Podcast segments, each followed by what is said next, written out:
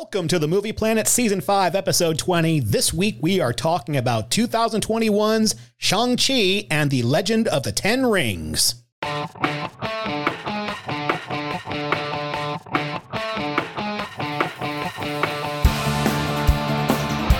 With Joe. The truth is, I've had many names throughout my life. The Warrior King, Master Khan, the most dangerous man on earth. For years, I thought that was all I was meant to be. And Steve. Good for you, dude.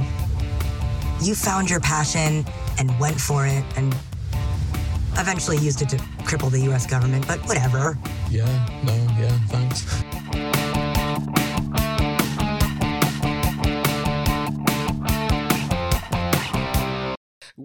Welcome to the Movie Planet. Joining me is the abomination to my Wong, Steve. Welcome back. It's been a, it's been a, it's been a minute here since you've done a MCU movie. It's been a while. Um, Like Black Widow. about- Black Widow came out four shows ago, but we recorded Black Widow like a year ago, didn't we? yes, yeah, that was a long time ago. That's when I was. Um, yeah, it was a while back. Yeah. So good to be back, but I don't know if I'm great about the movie. But you know what? It is what it is. We're now Just- in we're now in phase four, or as I like to call it now, the pandemic four.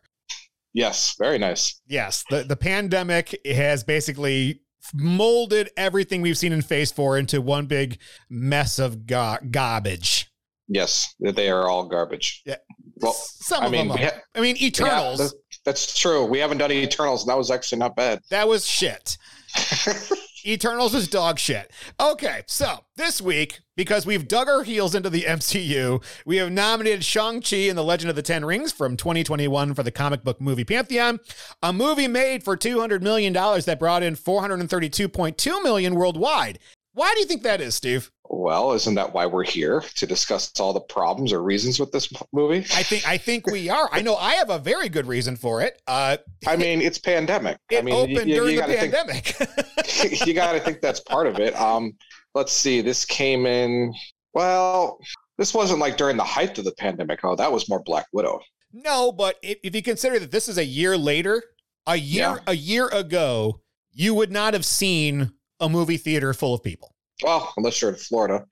Down here in Florida, it's like the pandemic never existed. That's why your economy's kicking ass and the rest of ours aren't. So, uh, a movie. Okay, so it's written by Dave Callaham, Destin Daniel Cretton, and Andrew Lanham. Directed by DDC, Destin Daniel Cretton. Produced by Kevin Feige and Jonathan Schwartz. Music by Joel P. West. There's a whole lot of people I'm like, I don't know who that is. Oh, there's Kevin Feige. yeah, really. I'm looking I'm, as you're reading these names. I'm following along, and I'm like, these are all newbies to the MCU. Yeah. correct. Yeah, pretty much. Uh, Mhm. starring Simu Liu as Sean or Shang, Yeah, really nice. Tony Leung as Xu Wenwu, Awkwafina as Katie, Ben Kingsley. Welcome back, Trevor.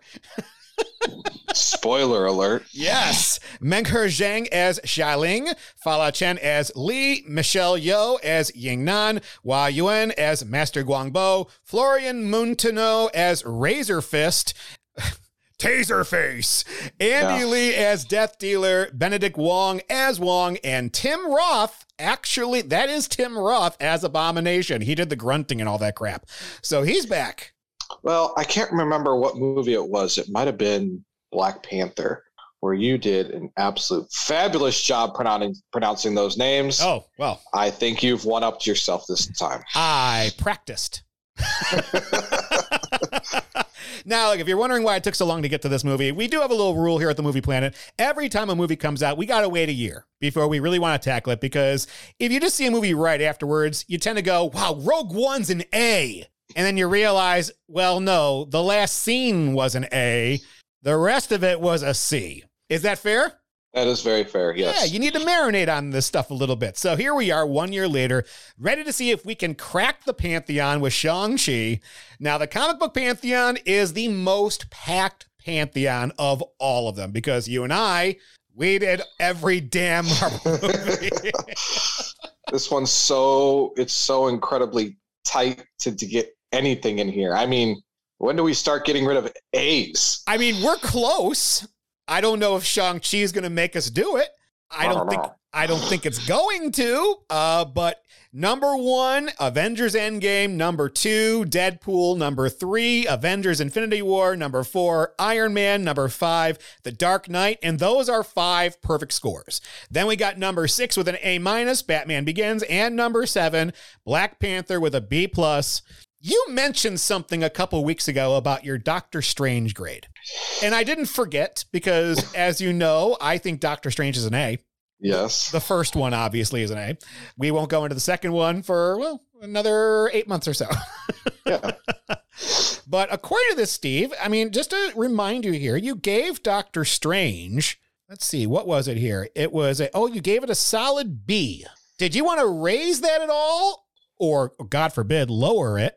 Oh no, it definitely wouldn't get lowered. I mean, I still feel fine with it being a B. I mean, I wouldn't go any higher than a B plus, So- only because I've now realized that the um, and I've said this on record again, and I feel like you bring this up and just remind me every you know month or so um, about my critique on the defense of the Time Stone and how crappy I thought it was, and then after Endgame or Infinity War, I was like, man, silly, it's probably not that bad.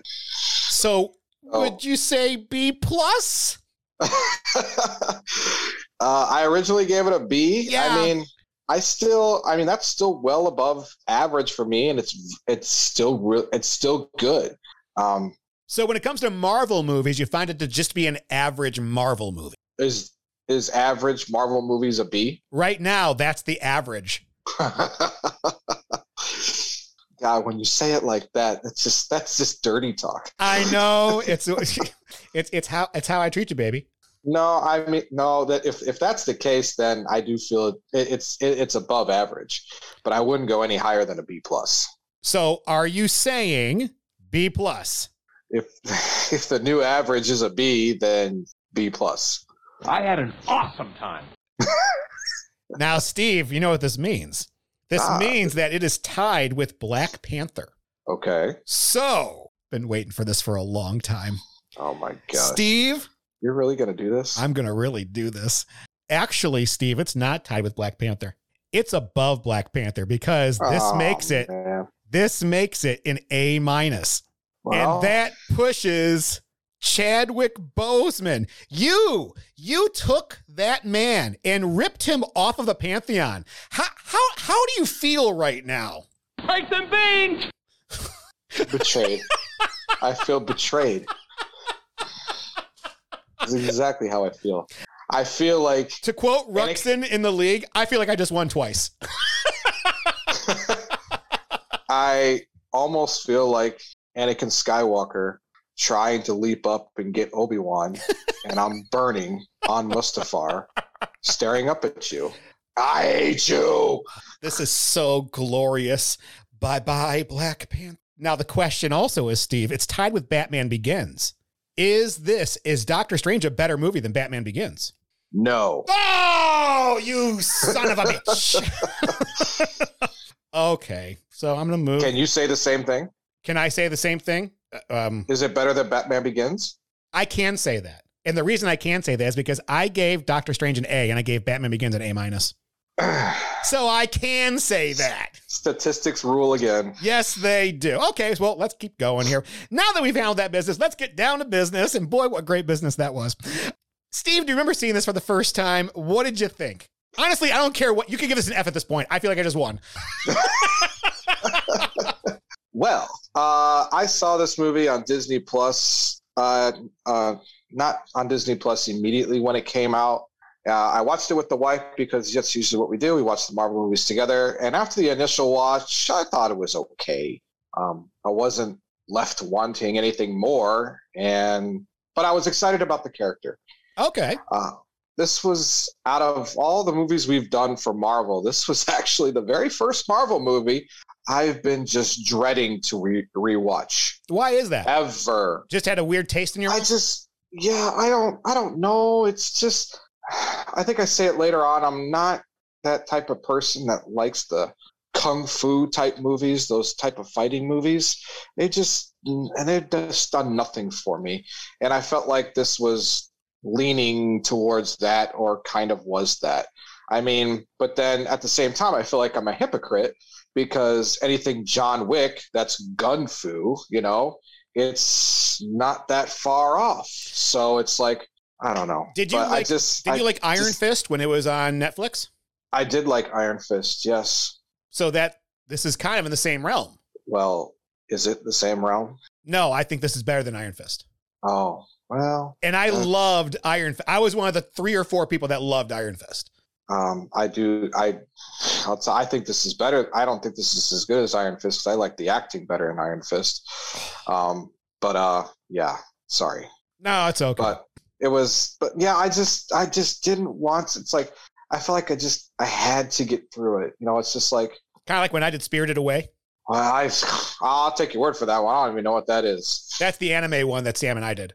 Oh, Yeah, where that, that's my that's my blind spot. Anime and westerns, and A twenty four movies apparently. yeah, I-. I guess so. I don't know. I, it's just, I think just out of the MCU, I just was like, do I really have to now? The next one we do, Eternals. I'm actually looking forward to watching that one. Sucks the biggest ball sack ever. Oh, I cannot wait to just eviscerate that movie. Okay. I actually saw this with Sam in the theater, but we bought our tickets at different times, so we had to sit in different places. And Aw. yeah, so we talked before the movie, and then afterwards, we basically, I just went down to his seat and we sat there and we were just like, okay, let's talk about what we just witnessed here because we were really underwhelmed by the movie. We thought we were going to get a little bit more out of this, but we both agreed Shang-Chi might be the most boring MCU hero in the MCU. Yeah. Like, Is it because everything's just so new? I think it's because everything around him is given better line. He doesn't have any quotable lines in this. All the quotable doesn't. lines goes to everybody else around him. You know, he's he's a far cry from Robert Downey Jr. and he's a far cry Yeah. from Steve Rogers and he's a far cry Steve Chris Evans. like he's the same person. but I think about all these other characters in there that are supposed to be these linchpins of the MCU, and they all have lines where you go, "Yep, I know exactly who that is." I Yeah. could give you a line in this, and you wouldn't know who the hell said it. Yeah, yeah, you wouldn't know if it's from him. No, yeah, I, I, I agree with that statement. And seeing how the movie is Shang Chi, Right. you you think that this guy would, uh, you know, be more impressionable to the audience. Well, now that we've handled that business, let's get down to business with our segment Inception to Perception, where I dig shallowly into the internet to find out how this movie came to be. Don't get on the set, get ready to shoot, and then ask for rewrites. Studios do this crap all the time, and they wonder why they end up with a shit movie. Smoke and mirrors, guys. Welcome to the movie factory. Movie? You know, I hate the word movie. I don't make movies, I make films. Okay. Now, believe it or not, this whole thing started way back in the 1980s. Okay. According to Margaret Loesch, former president and CEO of Marvel Productions, Stan Lee discussed a potential film or TV series based on Shang-Chi with actor Brandon Lee, Bruce Lee's son, and his mother Linda Lee during the 1980s with the intention of having Brandon Lee star as the character. Uh, Brandon's father, martial arts legend Bruce Lee, was the in- inspiration for uh, Shang-Chi during his tenure on the Master of Kung Fu comic book series in the 1970s. So this has had this has been a long time coming. The problem with it is that if you read that comic now, oh, it reads a little racist. Yeah, well, different times. You It's know, a different time has time. evolved. So I mean, I guess that's understandable. But the, the Mandarin was legitimately a fully yellow character. Hmm. You can't adapt that. Not in 2022. Now, the next thing is in 2001, we have The Hands of Shang-Chi. Stephen Norrington signed a deal to direct a Shang-Chi film entitled The Hands of Shang-Chi.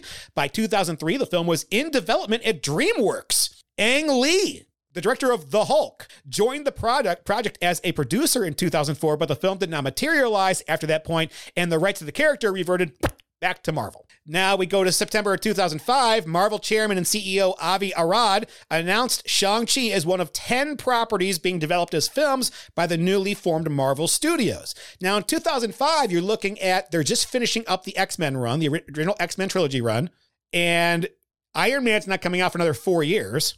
So they're in that middle ground. Uh, Avi Arad is also responsible for the Tobey Maguire Spider-Mans.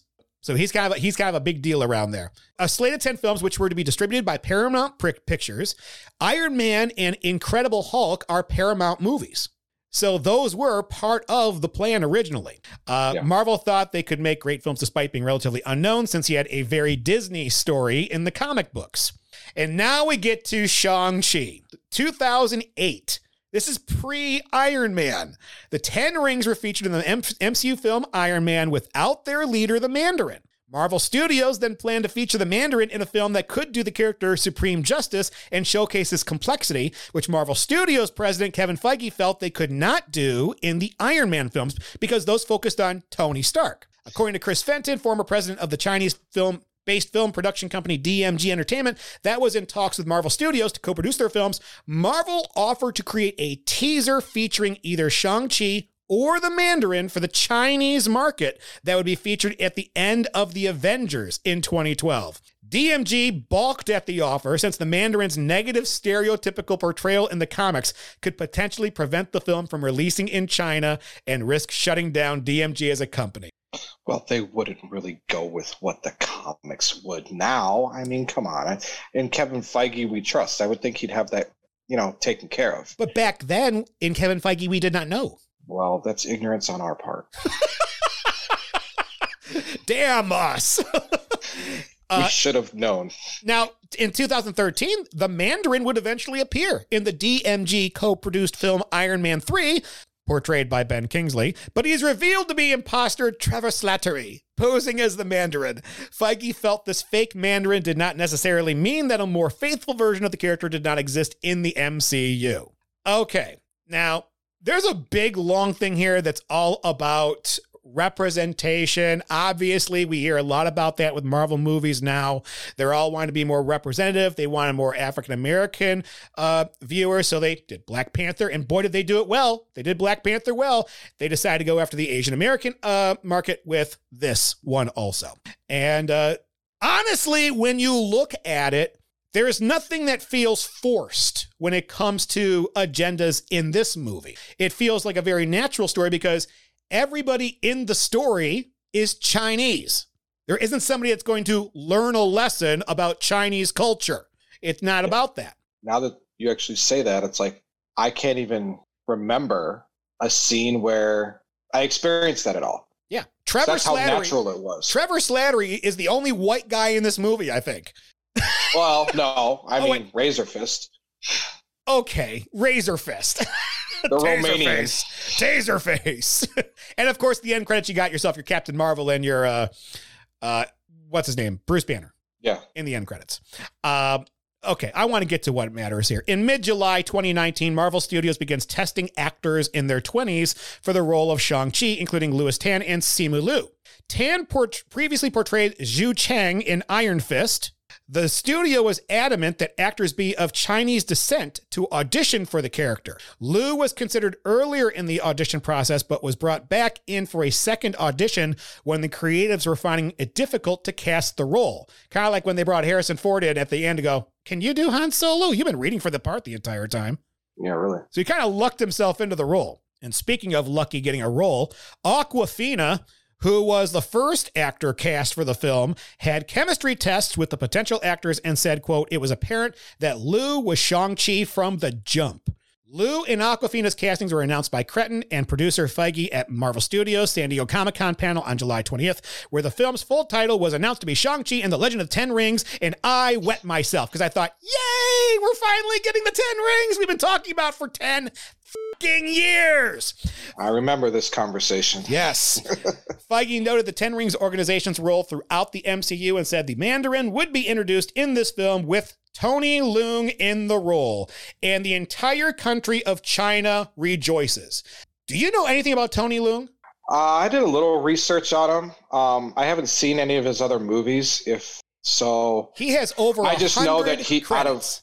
Yeah, I just know out of in this movie alone, he was clearly the most superior actor in this entire movie. He, the guy's like, first of all, he's so accomplished that mm-hmm. when Simu Liu called his parents to say that he got the role of Shang Chi, they the first thing they said was, "You get to work with Tony Leung." Yeah, like that's a huge deal. Uh, And he does. He he feels the most accomplished in this movie. When he walks in a room, you can tell he has movie star presence. Well, he has mo- he has actor presence in- on a screen. Yes. Now, this was a movie, Steve, that was affected by the COVID 19 lockdowns. Phase four for Marvel was slated to release a lot differently than what we got. The original order was we were going to get Black Widow, then The Falcon and the Winter Soldier, then Eternals, then WandaVision, then Shang-Chi, Doctor Strange Multiverse of Madness, Loki, and Spider Man No Way Home. But because of the COVID 19 issues and the fact that Sony wanted to dick around with Morbius and they own the Spider Man property, so they want their shit out there as fast as possible, well, things got shuffled a little bit. Instead, they decided to just launch Disney Plus and do let's do three TV shows WandaVision, The Falcon and the Winter Soldier, and Loki. Now, you and I talked about this. We by Loki, we were like, how do all three of these tie together? And when you look at the original order, you can kind of go, okay, I, I like them leaving Loki for after Mar- uh, Multiverse of Madness. Yes. Yeah, Uh, that definitely makes sense. And then we did Black Widow, Shang-Chi, Eternals, Spider Man No Way Home, and Doctor Strange. Now, the reason why they had to do Spider Man No Way Home before Doctor Strange is because Sony dug their feet in with Morbius saying, we can't keep moving this property. So they were like, fine, we'll just do, we'll just rewrite some parts in Spider Man No Way Home and then do Doctor Strange later. Mhm. Which means they had to reshoot Strange also. So there's a lot of things that were, I look at this as the pandemic phase because I think we'll look back at this in about two more phases going, yeah, I want to see what the original scripts were. Yeah, the original order would is like is insane because it's like uh, it just gives Loki. I mean, I really liked Loki. That was probably that's I go I still goes down as one of my favorites. Yeah. it's between that and WandaVision, and where Loki fits right in there is absolutely perfect. It's almost like Black Widow, Falcon, Winter Soldier, Eternals, WandaVision, Shang Chi, end. Yeah. and then the multiverse phase begins. Right. And what's funny is that when you look at those, it's movie, TV, movie, TV, movie. So you got a movie, and then you got yourself six weeks of the TV show, and then another movie. Whereas this was TV, TV, TV. Okay, let's do a movie. Wait three months, movie. Wait three months, movie. Wait three months, movie. Three months, and it throws the whole thing off. understandably i mean it is what it is you kind of had to make adjustments i mean you couldn't you couldn't do the original order there's no way Nah, you couldn't. so But Steve, it's time to dive into this motherfucker.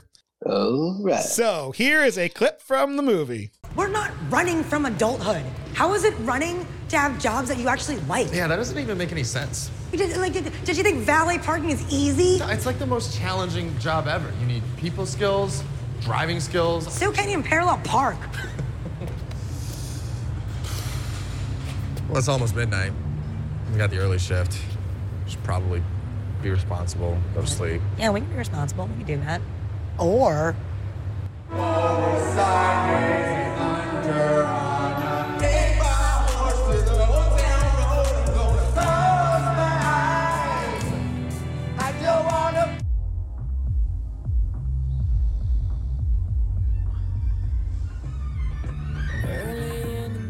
The film opens with the legend of the Ten Rings, a mythical set of weapons that can give the wearer godlike powers.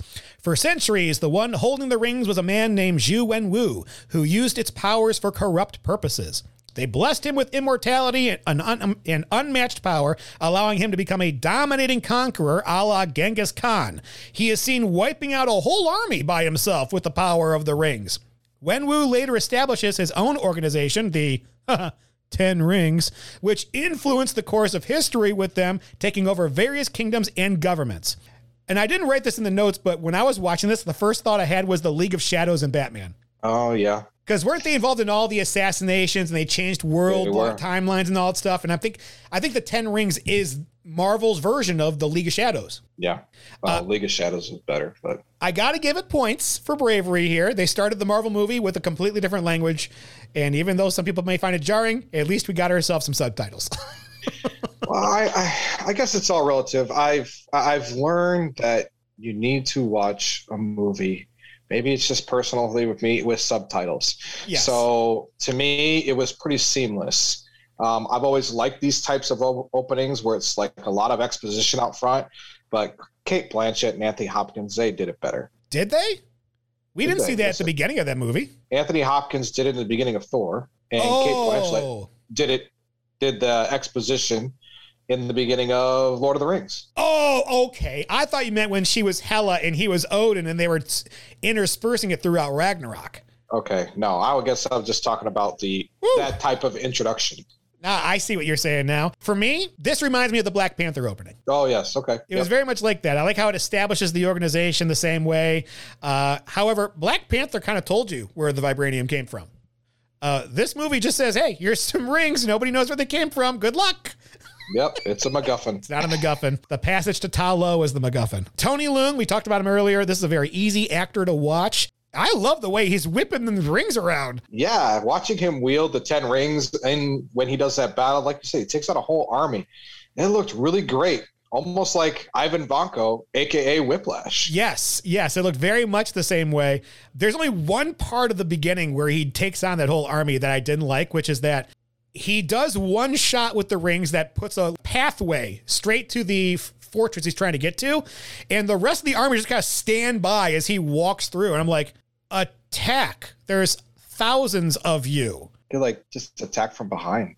I mean, yeah, But then I don't know. I mean, when he does come into battle, he does have that force field shield around him.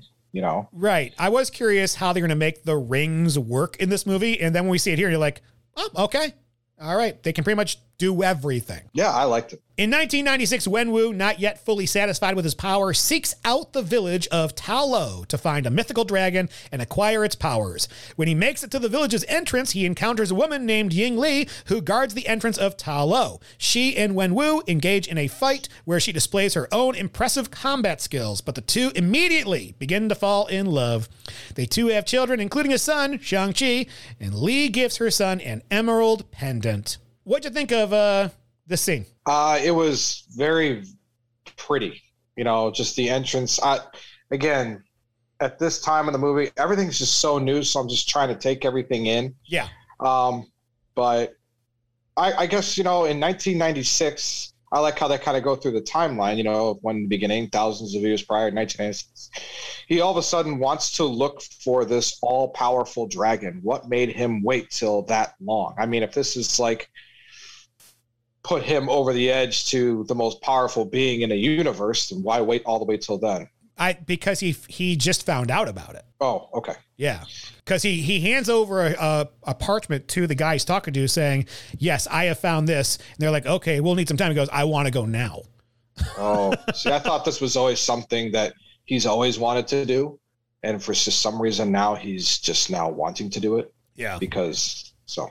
Yeah. Uh, I like the mysteriousness of the forest. I like the fact that it closes it up at certain points. And that car wreck. that was almost Doctor Strange rough. It wasn't quite there, but it was pretty rough looking. Yeah, geez, Doctor Strange rough is pretty. Ugh. I do like the fact that he takes his rings though and blasts himself out the door. It's something that it's like having the eye of Agamotto always on you. You know, you can just kind of your weapon is always right there. Yes. No, yeah, I like it. the fighting that they do uh, in this, I think it looks very modern martial arts movie. I dig it. I I find that stuff to be very very smooth looking when it's done right. It reminds me of Anakin and Obi Wan fighting on Mustafar. It looks choreographed, but they're so skilled.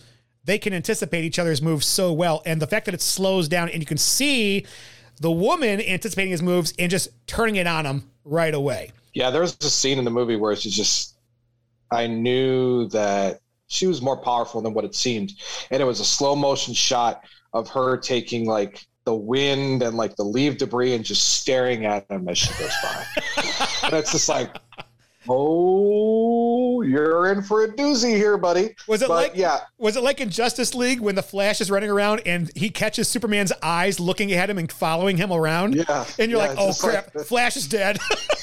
yeah. um, but no, you're right. I the, the choreograph was was absolutely great. That's one of my favorite points of this whole movie. Yeah. I just knew that at this point, if this is going to be an amazing. And I know I've said earlier I wasn't into that whole kung fu type mystique about films, but this was starting to change my mind. It was just really smooth and very well done. You can tell that they took a lot of time and training into these fighting styles to be perfect. Just like how you said how Hayden and you and Yeah. uh, did. They spent a lot of time doing that. Apparently, they took 10 months to train just for the bus scene in this. I believe it. When she intercepts the rings, I was like, yeah, we'll see Shang-Chi do that later. Like, he's going to do Yeah. that. Yeah, I bet we see Sonic do that later. That was the, yeah, that was the first thing I thought of. I said, "Oh, this is Sonic the Hedgehog with those rings." And I do think it's a cool thing to see the mom telling Shang-Chi the story because it feels just like another piece of fiction a parent would tell their kid, like, oh, you want to hear a story? Here's a cute little story. And then you find out everything she says in the story is real in the very end. Yep. Uh, this is very Harry Potter esque in that you have an unassuming hero who's heard a bunch of things and now it's all freaking real. Wow, that's very true. Yep. In the present, Shang-Chi lives in San Francisco and goes by Sean. He receives a mysterious postcard with an image of a dragon on it. He works as a valet with his best friend Katie Chen. The two are content with their lives, but their friends John and Sue, as well as Katie's parents, make them feel like they're wasting their lives and their potential. Shang-Chi and Katie continue to hang out on their own and get drunk at a karaoke bar. Solid soundtrack.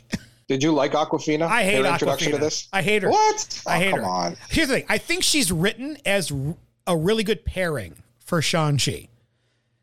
But I can't stand her as an actress. I think she walks like an 80-year-old geriatric. I think her voice sounds like she had a pack of smokes before she got on set. I don't see anything athletic about her to make me believe she's going to be able to fire an arrow dead onto a dragon later. Uh, she's the comic relief in this. So, do you really hate the actress Awkwafina or the character? Because I feel like those are I all hate the character act- points. I hate the actress. And but here's the thing: the actress has to embody the character, and the character has to be the actress. If you were to go out there and make a movie, and the movie is you winning the Olympics for the hundred meter yard sprint, no one would fucking believe it. I mean, it's not about. I mean, I have a lot of momentum. Stop it right now. No one would believe that. You're not built like Usain Bolt. So yeah, I don't like her. How about you? Uh, I think she's great. annoying for sure, but I think without that annoying sidekick, it would. I just think it'd be really, really lame. She's the comic relief, distraction, annoyingness. Say what you will, with all the CGI problem, problems and the fighting logic that go on. I think that, especially in Marvel movies now, we're almost accustomed to seeing those those jokes, whether they're forced or they're not, or that, that comic relief. I shouldn't say jokes, that comic relief. Yeah. And I think if she's not like that, I think it'd be a really, I don't know if we would even, I think we'd like it le- less than what we do right now. Well, I'll say this. I the delivery of her lines 95% of the time is fantastic. She knows how to tell the joke. She knows how to mug for the camera at the right time. But then there's that 5% where she walks across a hallway and it's like, "Oh my gosh, you look like an 80-year-old man looking for a soup in a restaurant." She is perfect for the MCU. Now, young Skywalker. You will die. Asian Jeff Gordon. I guess Asians can drive. That take that stereotypes. First of all, Well, where did she learn how to drive like this? well, she's driving reckless. I mean, but she's not hitting she- anything. Oh, does that mean she's driving well? She's not hitting anything. That's she cuts people off and doesn't doesn't signal when blasting through lanes. Uh, like I said, there's no accidents. spins out in the make- middle of an intersection. Yeah, does that make you a good driver if Did you're doing all that? Did she hit anything? Okay, so if you're driving along, Yeah. and you're going down the road, and I all of a sudden pull out and not look, and I get right in front of you, and I don't hit you, am I a good driver? Well, did you get a ticket? No. Okay. Here's a question for you on the other side of it. Your wife goes out, your wife every day goes out driving. Every day comes back and uh, there's no accident. The car is fine. Is she a good driver? I don't know. I'm not with her. So you can't say she's not a good driver. You can't say she's a bad driver, right? Uh, I can see what she's doing. There's no evidence of being a bad driver. Yes, I guess there is. She's going in and out of lanes. Ah, you said you didn't know what you off. you said you didn't know what she was doing. Oh, my wife? Yes, Yes. of course. But this, I can see where how she's driving. she's driving reckless. Uh, okay, fine. So Sean and Katie are losers. Sue is not wrong about this. But I also don't buy that Awkwafina has these advanced degrees. She, her personality does not dictate that she has these advanced degrees. It's a new generation. They want to experience their life now. It's it's the new school mentality. You know, Yeah. we live in an age where they want instant gratification. They don't want to wait through the commercials. They want their money and they want it now. YOLO. Oh God. You know, they don't want to have to go through the process of getting a job and doing this. I mean, they probably they, they went to school probably because they felt like they had to, but how well did they do? I don't know. They we just know that they have degrees. They could have just done the minimum they to do just to get by, get your degree. Granted, they did say it was what at Berkeley or something like that. It's something like that, yeah. Some esteemed, you know, place where it could be one of those students where just school comes very easy for them, but that's not what they want to do. They want to go out and live life now. They don't want to have to wait for it. And she says that. Yeah. But isn't that what all people say when they've really hit rock bottom? They just excuse it that way? I guess it's all relative. Yeah. We get this line. He's like, ah, we got to go home. It's getting late. We got the early shift. And she goes, yeah, we could be responsible and do that. Or, Yeah, that's a thing. well, here's the thing it's a thing if you do it one more time in the movie. Because it shows you that Katie's the person that's going to drag Shang to do things eventually. And then eventually he does it on his own. But we don't get this again until the post credit scene or the mid credit scene when they're with Wong and they're like, Well, what do you want to do? And Awkwafina's kind of like, Oh, I don't know. And he goes, Well, we could do this.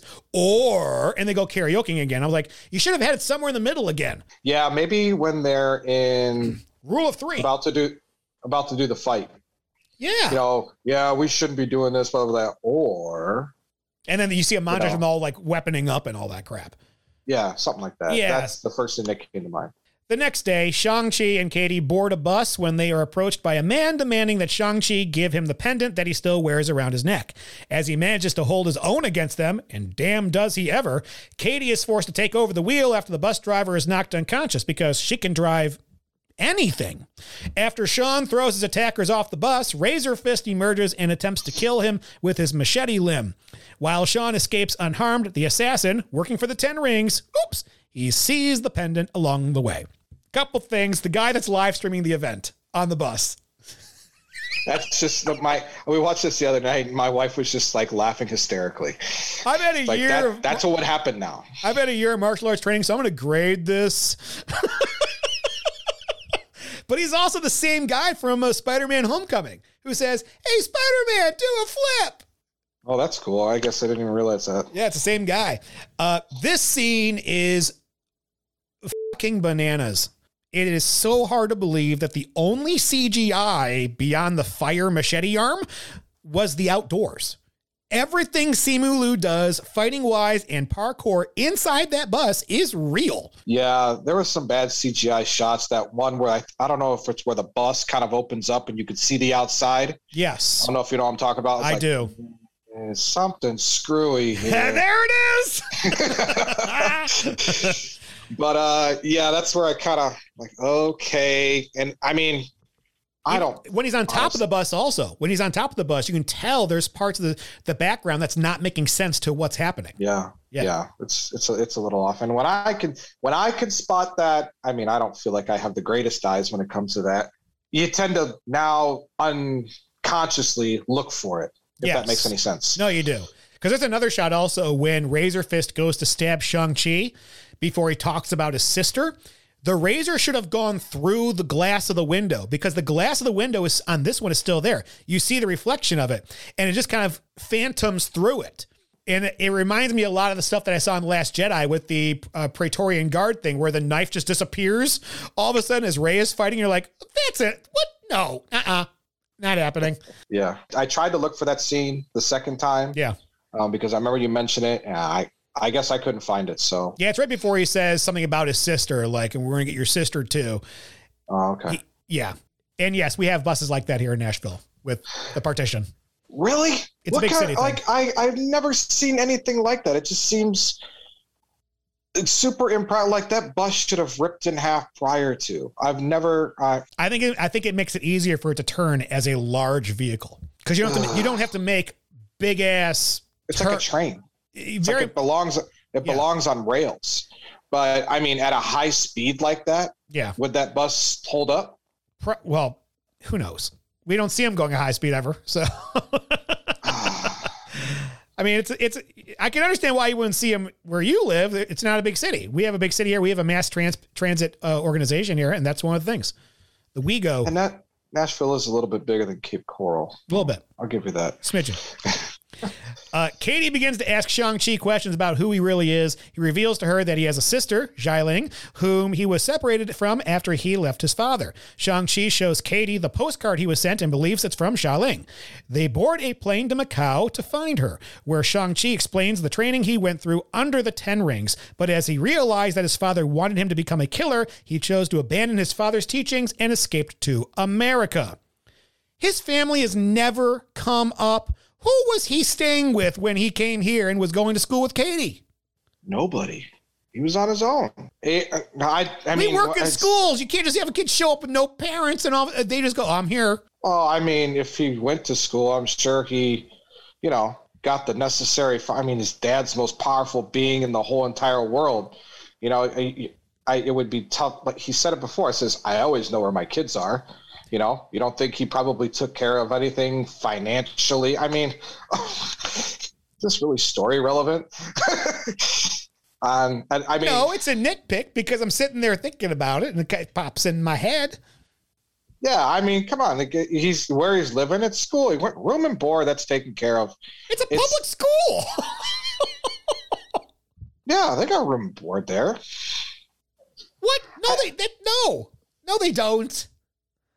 Listen, I At a public school, where's the room and board? the dorms. A public, not a private school, a public school. We work in public schools. Do you have dorms on your property? Oh, uh, you're talking about. Okay, so I'm thinking college. Sorry. No, he was 16 when this happened. He met Katie in high school. I. Oh. No, doesn't it doesn't matter. He's probably living with Katie. They've known each other for half their life. Uh, uh, Tell me about Katie. Tell me what you like about this bitch. She bite your tongue. Katie is a, and I have this in all caps, a great representation of the audience watching the movie. Maybe it's just me, No, I agree. I connected with her because she, when he starts fighting on the bus, all of a sudden, it's just you've known this person your whole life, you know all this stuff, and all of a sudden he's this martial arts master, and you just see her face exposed like, what the, like, what is Yeah. going on? I started to check out at that time because it was just a massive turning character. It probably is the biggest problem I had with this initially when I saw this that I didn't like the movie going off because it's like I felt I felt stupid because did I did I miss something? I, it's just for such a huge turning character like that. It's like uh, I, I wasn't expecting that. So just so the fact that he explains it later on that he was trained and that when he left, he left that behind. Does that make up for this part right here? Because you realize he was suppressing it like Obi Wan suppressed the Force. Yes, yes, it did. Then the second viewing, I, I I totally get that, and I respected it a little bit more.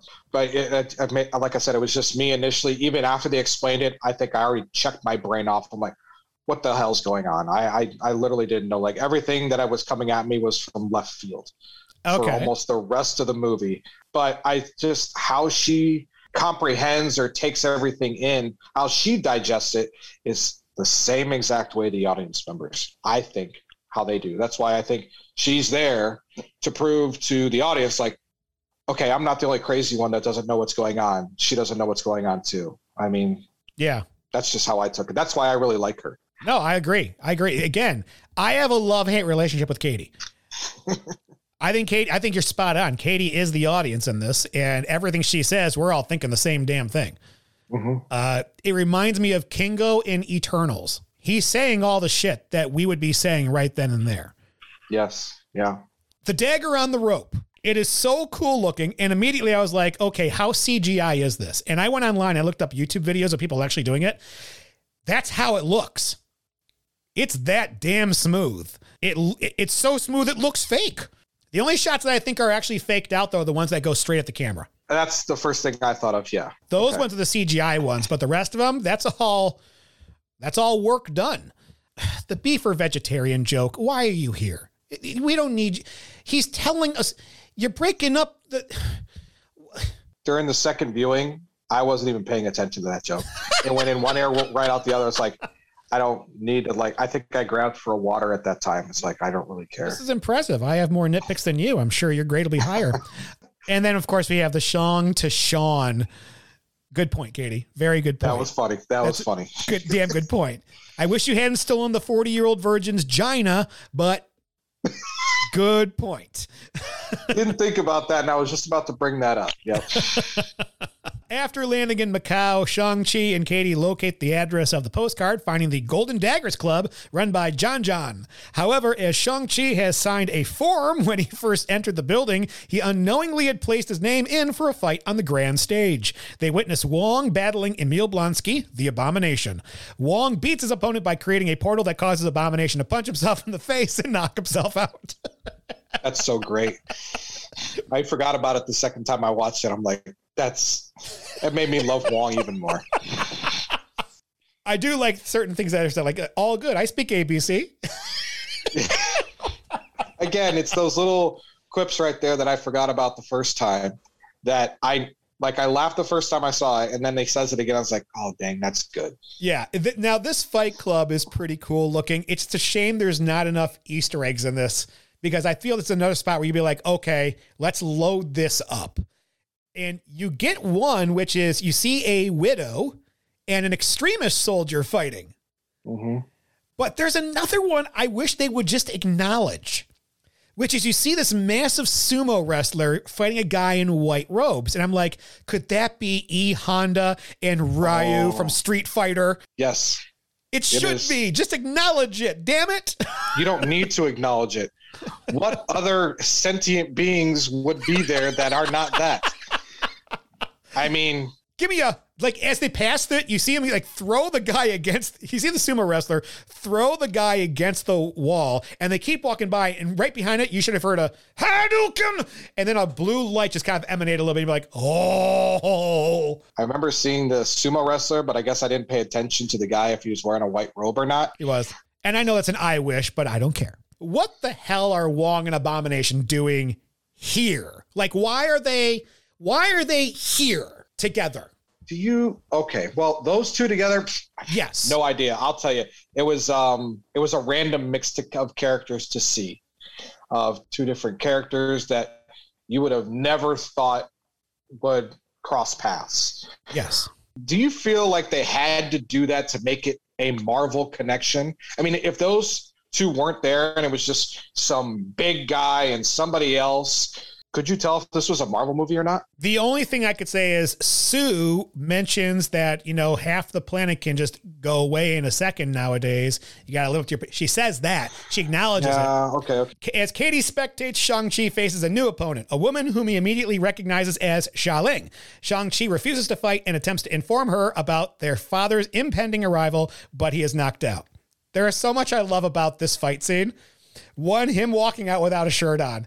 And this kind of goes in line with the idea that every Marvel hero has to have their shirt off at some point. But Katie gives him a look like, damn. And then when he looks down, she goes, what happened to your shirt? And kind of points at herself like this. And he, he his hands like, I don't know. I don't know what happened. I mean, it's so. In the very beginning, you can tell that they're they're just great friends. They've been with each other for a long time.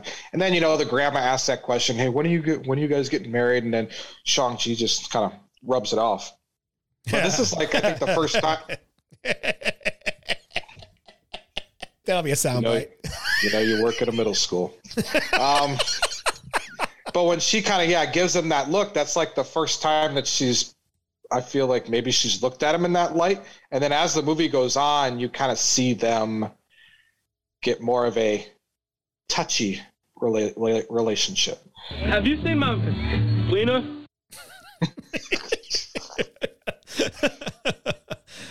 Okay, also one other thing about Wong and Abomination. When they leave the Golden Daggers Club, the portal leads to where Emil Blonsky is being held in She-Hulk. Does that mean I have to watch that now? It means it's linked to it. Whether or not it's ah. required watching is up to you. Xialing, she's a badass. She is a badass, and she's she's hot. I'm you- sorry, I gotta you- go out and say it right there. at Beginning, she's Well- she's Do you know who they approached originally for that role? no idea. Jessica Henwick. She was Colleen Wing in Iron Fist. Oh, Yeah, but she and she had a choice between this and another property, and she chose the other property because she was like, if they ever bring Colleen Wing back, I want to be able to Yeah. play her. Well, the other property was Matrix Resurrections. that was pretty decent. You heard wrong. Uh, I don't. I never got past the second. one. Colleen Wing ain't ever coming back. She missed her shot because I think she would have been just as good in this spot also. Never say never. You bite your tongue. They're gonna link all these mfers. The only thing the only thing I would say is that the girl who plays Xialing in this, I feel is a better actress than Colleen Wing is for what she's supposed to be. Colleen the Jessica Henwick would play a great sister to Shang-Chi if that sister grew up in San Francisco. Yeah. But she didn't. And so I love the way that this one plays that she's very stoic. She's got that damn you, you kicked, you know, you, you left me. You know, and we get the flashback of Shang-Chi and Xialing the night he leaves and promises to be back. And that is something definitely that this movie does better than Captain Marvel. Captain Marvel just told you things about the character. This one actually shows it to you in flashbacks. And I appreciate that. That sounds like fighting words right there. No fighting words, just one is clearly superior than the other when it comes to storytelling. clearly. Um, okay. Xialing, embittered at her brother for abandoning her when he fled for San Francisco, reveals that she was not the one who sent the postcard. the Ten Rings, led by Death Dealer, infiltrate the club searching for Xialing's pendant. Shang-Chi and Katie are left by themselves when Xialing deserts them for the elevator. They attempt to scale the scaffolding outside to reach another elevator, but the terrorists attack them there. Shang-Chi fails to catch Katie when she begins to fall, but Xialing saves her. First of all, Katie bet against Sean. We'll start with that. Katie bet against Sean. See, that's great. I love that. That's just. I love your that- I would totally picture for her to do that. I love your pants. Oh, gee, thanks. Yeah. Yeah, that's like my sister's talking to one of my best friends. What kind, what the hell's kind of going on here? Type look, you know, and they're hitting it off just fine. The okay, you do mention the martial arts in this movie. It's fucking crazy. This is by far the best martial arts that I've seen. Actually, I don't know if it's actually this part. This is scaffold. I think it comes after this, um, when he plays Death Dealer. Which who the heck? Who the heck is that? But that's not even the problem I have with this. Oh, I hate the scaffolding scene. go ahead. There is no effing way any normal person would be out there. Shang-Chi or his sister, I can't pronounce her name, and the rest of the Foot Clan, the Hand, the Ten Rings organization, I can give them a pass because they're fearless warriors. But there's no effing way for Katie to have the brass balls to go out there, especially on a bamboo pillar that is about to snap. There's no way. Take me as a prisoner instead. I feel like that's better off. That was a beautiful rant. So let me address a couple things. One, Here, Death this is where you pick it apart. Death Okay. Dealer. Okay. Why? How do we know his name is Death Dealer? Right. Yes. Yeah. Uh, how do we know Scarlet Witch was the Scarlet Witch? Did somebody else call her the Scarlet Witch? Not until WandaVision. Not until WandaVision. Yeah. But okay. we always called her Scarlet Witch. We She did. never. The world did. Did they? Yeah. Is it in the credits? No. Well, then I then I got to go based on that. Oh, for f- sake. Wanda Maximoff is what she's been called. But if she was in the credit says the She Scarlet was Witch, not. She never was. okay. Yeah. But we all knew Wanda Maximoff is the Scarlet Witch. If Bruce Wayne showed up, you'd be like, well, we don't know he's Batman. He's not Batman in the credits. but we did know it because we would see it on camera. When you see Bruce Wayne looking at all of his gadgets in the Bat Cave, you know, doing all the Batman stuff, oh, well, you, it's, just putting two and two together there. So what you're Yeah. saying is that Death Dealer could very well just be another Ralph Boner. I, I just, I mean, I don't care that he's, you know, Death Dealer. I just is like, I just saw that his name was on there. I was like, well, how do, well, who, who the heck is Death Dealer? When you said that, I was like, who the heck is Death Dealer? Yeah, he's the and guy with the mask. I did my, I, I put it in the, you know, I, I did the Google and, that, and then that face pop. I was like, oh, okay, I got you now. Mhm. But it's just like, was it, did he ever, like, why I didn't, Well, he helped train him. He was training him at the beginning also when he was a kid. I, he just seems like no different than, he's the martial arts version of The Winter Soldier. Razor Fist, of Razor Fist. No. Um, okay, now the scaffolding set piece. This is one of Uh. my favorites. Oh. And- but I gotta agree with you. Katie's ass would have fallen. That's just some movie magic right there. That's all that is. Okay. But here's my problem with it. It's not so much she's hang, hanging on the bamboo. It's not even the fact that the bamboo goes to a 90 degree angle and nearly snaps. It's not even the fact that it snaps. It's not even the fact that she falls some, I would say 12, 13, 14 stories before she's caught. It's the fact that she is caught by someone who is not a superhero. That's Xialing. probably, yeah. by her legs. She uses her legs to catch Katie. Yeah. Right. Yeah. That's my problem with it. But this leads to another issue I have, which is Xialing appears just to be as competent as Shang-Chi. What exactly is making this Shang-Chi a Shang-Chi movie? We don't know. If everyone in his family is extraordinary, then what makes him extraordinary? Yeah, they seem like equals in terms of everything and anything that they can do. That being said, we see the Death Dealer, or we'll just call him Masked Man for you, appears to snatch Xialing's pendant, prompting Shang-Chi to give chase and fight him. Shang-Chi prepares to kill his mentor, recalling his harsh treatment during his childhood training. However, Shang-Chi is stopped by Wen Wu, who has already captured Xialing and Katie. And the hand-to-hand combat between Death Dealer and Shang-Chi, you mentioned a second ago, I think it's the best that we've seen since Captain America versus the Winter Soldier. Absolutely 110% agreed. Uh, in my opinion, you can flip a coin on which one would be number one or number two. Yeah. It is absolutely insane. And I don't think they used any or very little CGI during that scene. That is all pure, raw, awesome. Yeah, the Loved only it. I give the edge to Winter Soldier just because there was more emotion behind that one. I don't know. I don't exactly know the relationship between Shang Chi and Death Dealer outside of the fact that Death Dealer was training him as a kid. Yeah. Okay. So Steve Rogers and the Bucky fight. Yeah, Um, where he's dropping the, Captain where he's dropping the knife. Yeah, that it's more personal. Yeah, But did we know that it was Buck? Did, did the audience know that Winter Soldier was Bucky? I mean, we knew because we knew who the Winter Soldier was outside of the movie. Uh, but I think it's after that scene he knocks this mask off and then he sees it's Bucky. Okay. Yeah. All right. Yeah, I still okay. So I'll give that the edge to Captain America: Winter Soldier. Yeah, that's Um, okay. We'll regrade that one too someday. um, the pennant number two Yes. is taken very easily, just like the first. Must be taking notes on the defense from the New York Sanctum and Doctor Strange. Still and being wrong, huh? Still, I mean, you, we we just watched Multiverse of Madness. It took the most powerful being on the planet to get through the the the uh, Kamar-Taj fortress, and even then, she needs some pretty wicked ass magic to do it.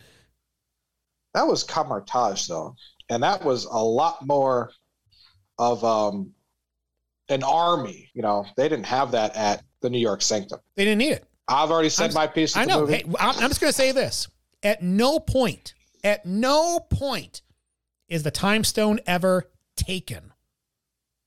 It has to be given. Yes. Anything else You know- here? Yeah, I mean, when Wenwu comes in, Yeah. first off, do we know his name is Wenwu yet?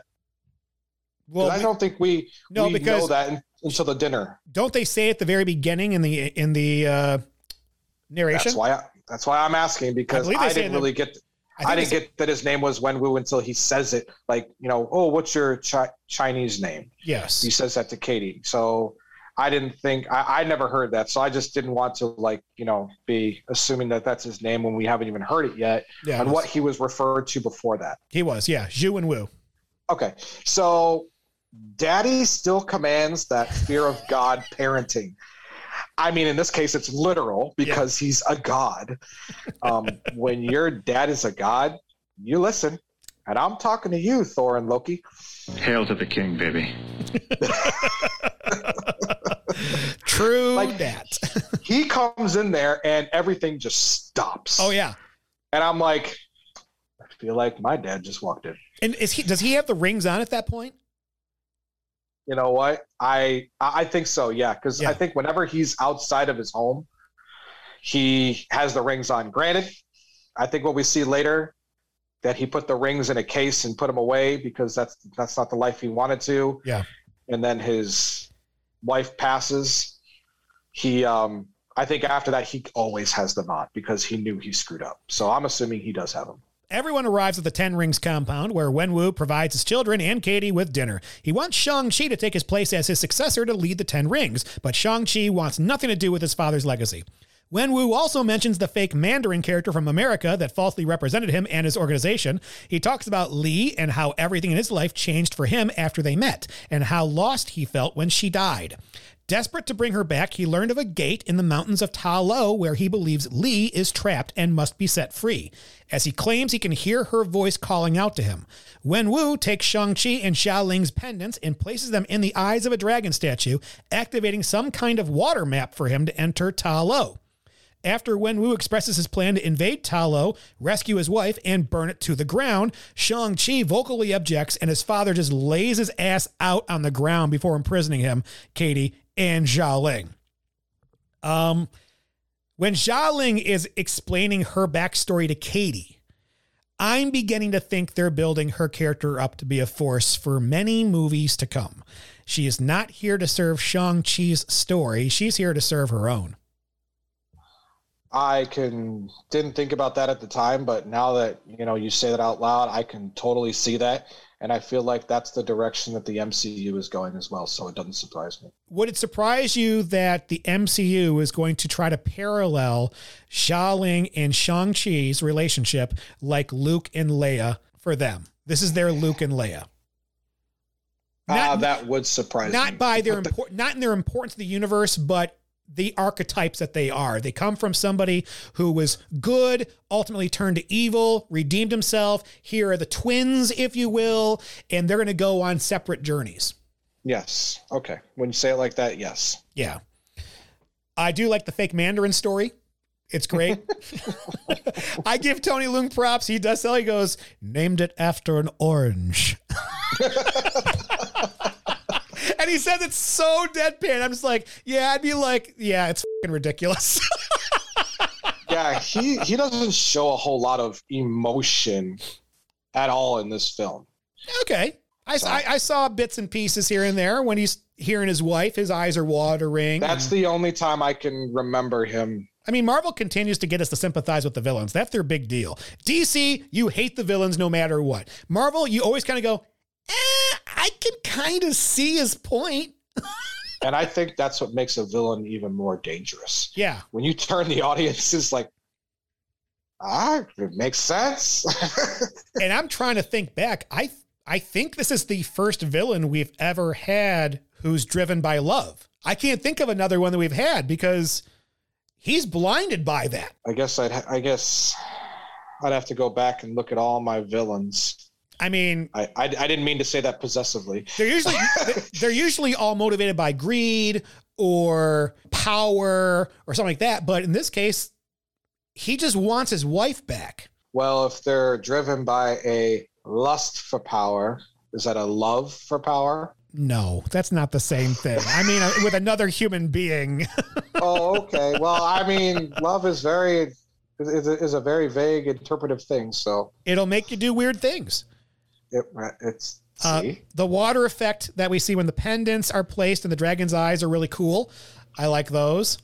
that is by far the best CGI in the whole in the whole movie. Yeah. I loved that scene. That was really cool. And to go with the theme of them turning stuff on a dime, Wenwu just shows himself right away when Shang-Chi's like, Yeah, I'm not doing this. And he just lays his kid out.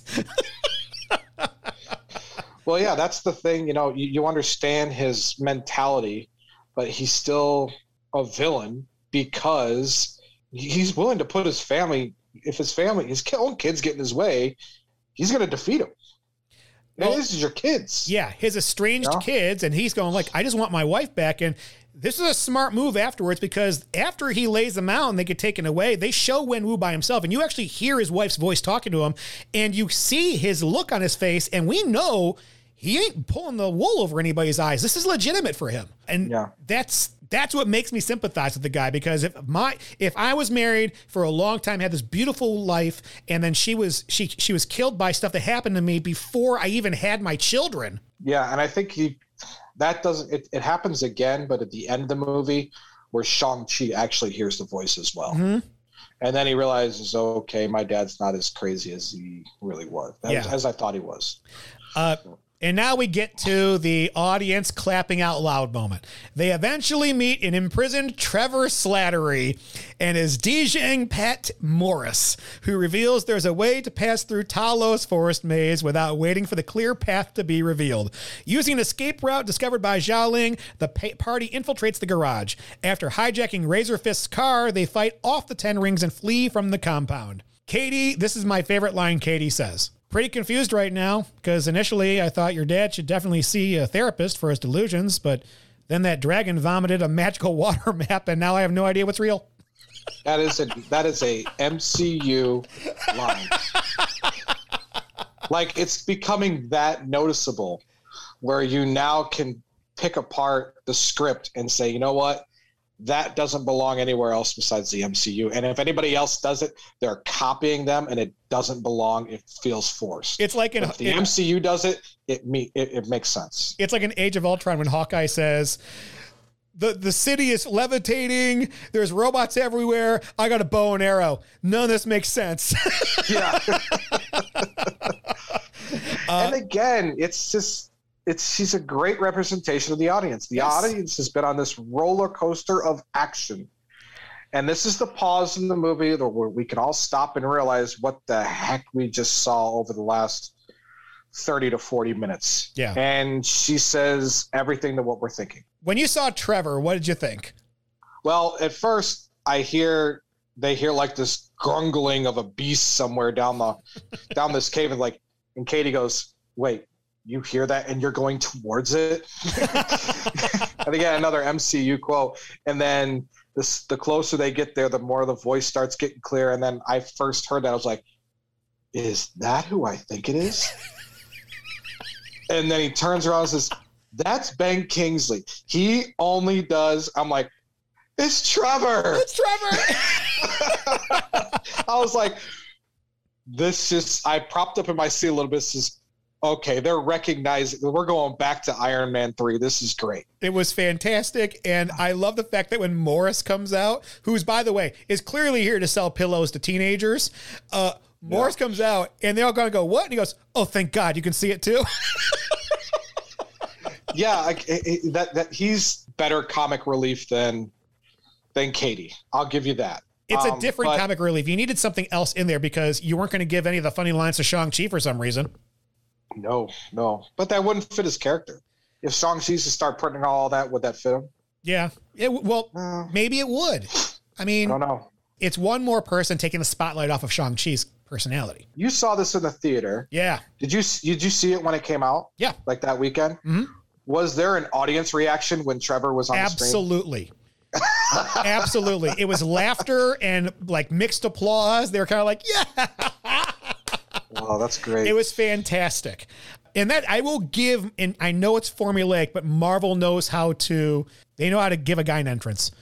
You look Yeah, at the Spider Man movies, you know, Garfield No shows up. We, we, we saw that coming. Garfield, we, we all knew it was coming, but Garfield shows up and there's an actual pause before he says a word, almost like this is where you applause, and now I'll start. Yes, yes, that is that that that is true. I mean, when I saw it, I was like, they opened up that portal. I was like, yeah, that's that's one of them. Yep. On their path, the forest attempts to eat the group as they drive through it, but they manage to make it to Ta Lo safely thanks to Morris and Trevor. And this is when we get the famous Planet of the Apes story. This is the greatest story in all of Phase 4 of the MCU. Before you start this, it's like in the beginning when he says it, it feels like he's like this isn't his character. Right. He feels like he's giving like an honest, deep-hearted thing. But go ahead, you got to listen to it. The first time I witnessed pure artistry, 1968, Planet of the Apes. I was sitting in a cinema next to my mum watching mastery unfold before my very eyes. After the film, I asked her, How did they get those monkeys to do those things? And she patted me on the head and she said, It's not real, pet. It's just acting. And that's when I knew if they can teach those monkeys to act that brilliant.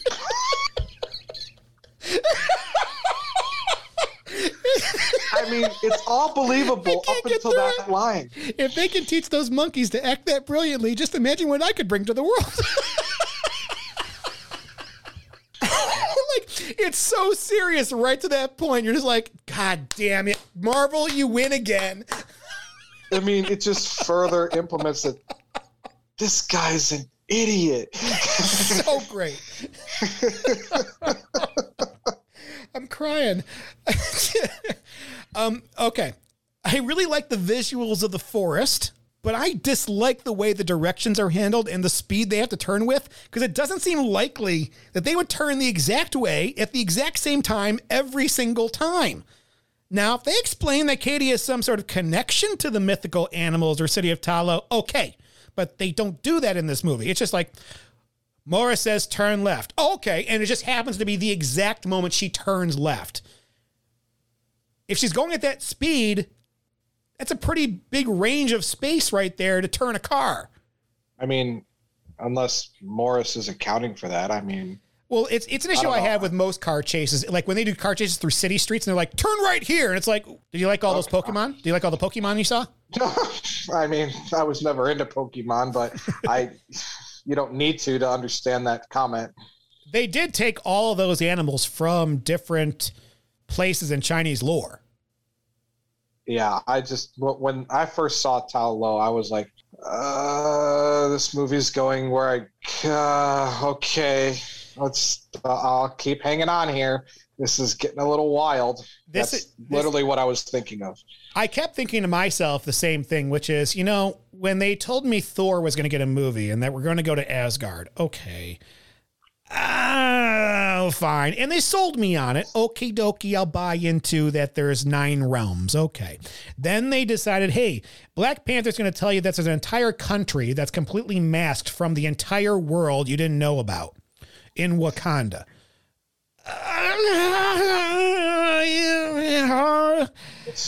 Okay, I guess. Sure, maybe I'll suspend my belief. But now we're in Ta Lo, a place you can only get to uh, through a magical forest where there are animals that no one believes actually exist living in. And it's not like it's got a force field above it. You can see this shit from space, I'm sure. This is where I kind of go, nah, no, no. At least Wakanda had a force field or something to explain why you couldn't see it from space. There's a goddamn dragon. There's a goddamn dragon. Well, it's hiding in the water. There is a massive wall covered in dragon scales on a mountain cliff. From a distance, I, whenever I say that, I think of Bette Midler. Um, It's too much for me at this point. Like, make something metaphorical. Oh no, I, I, I damn it, I, I'm trying to play devil's advocate, but I just can't because I agree with you too much. like I try to find some silver lining as, as well. You could think of it as no.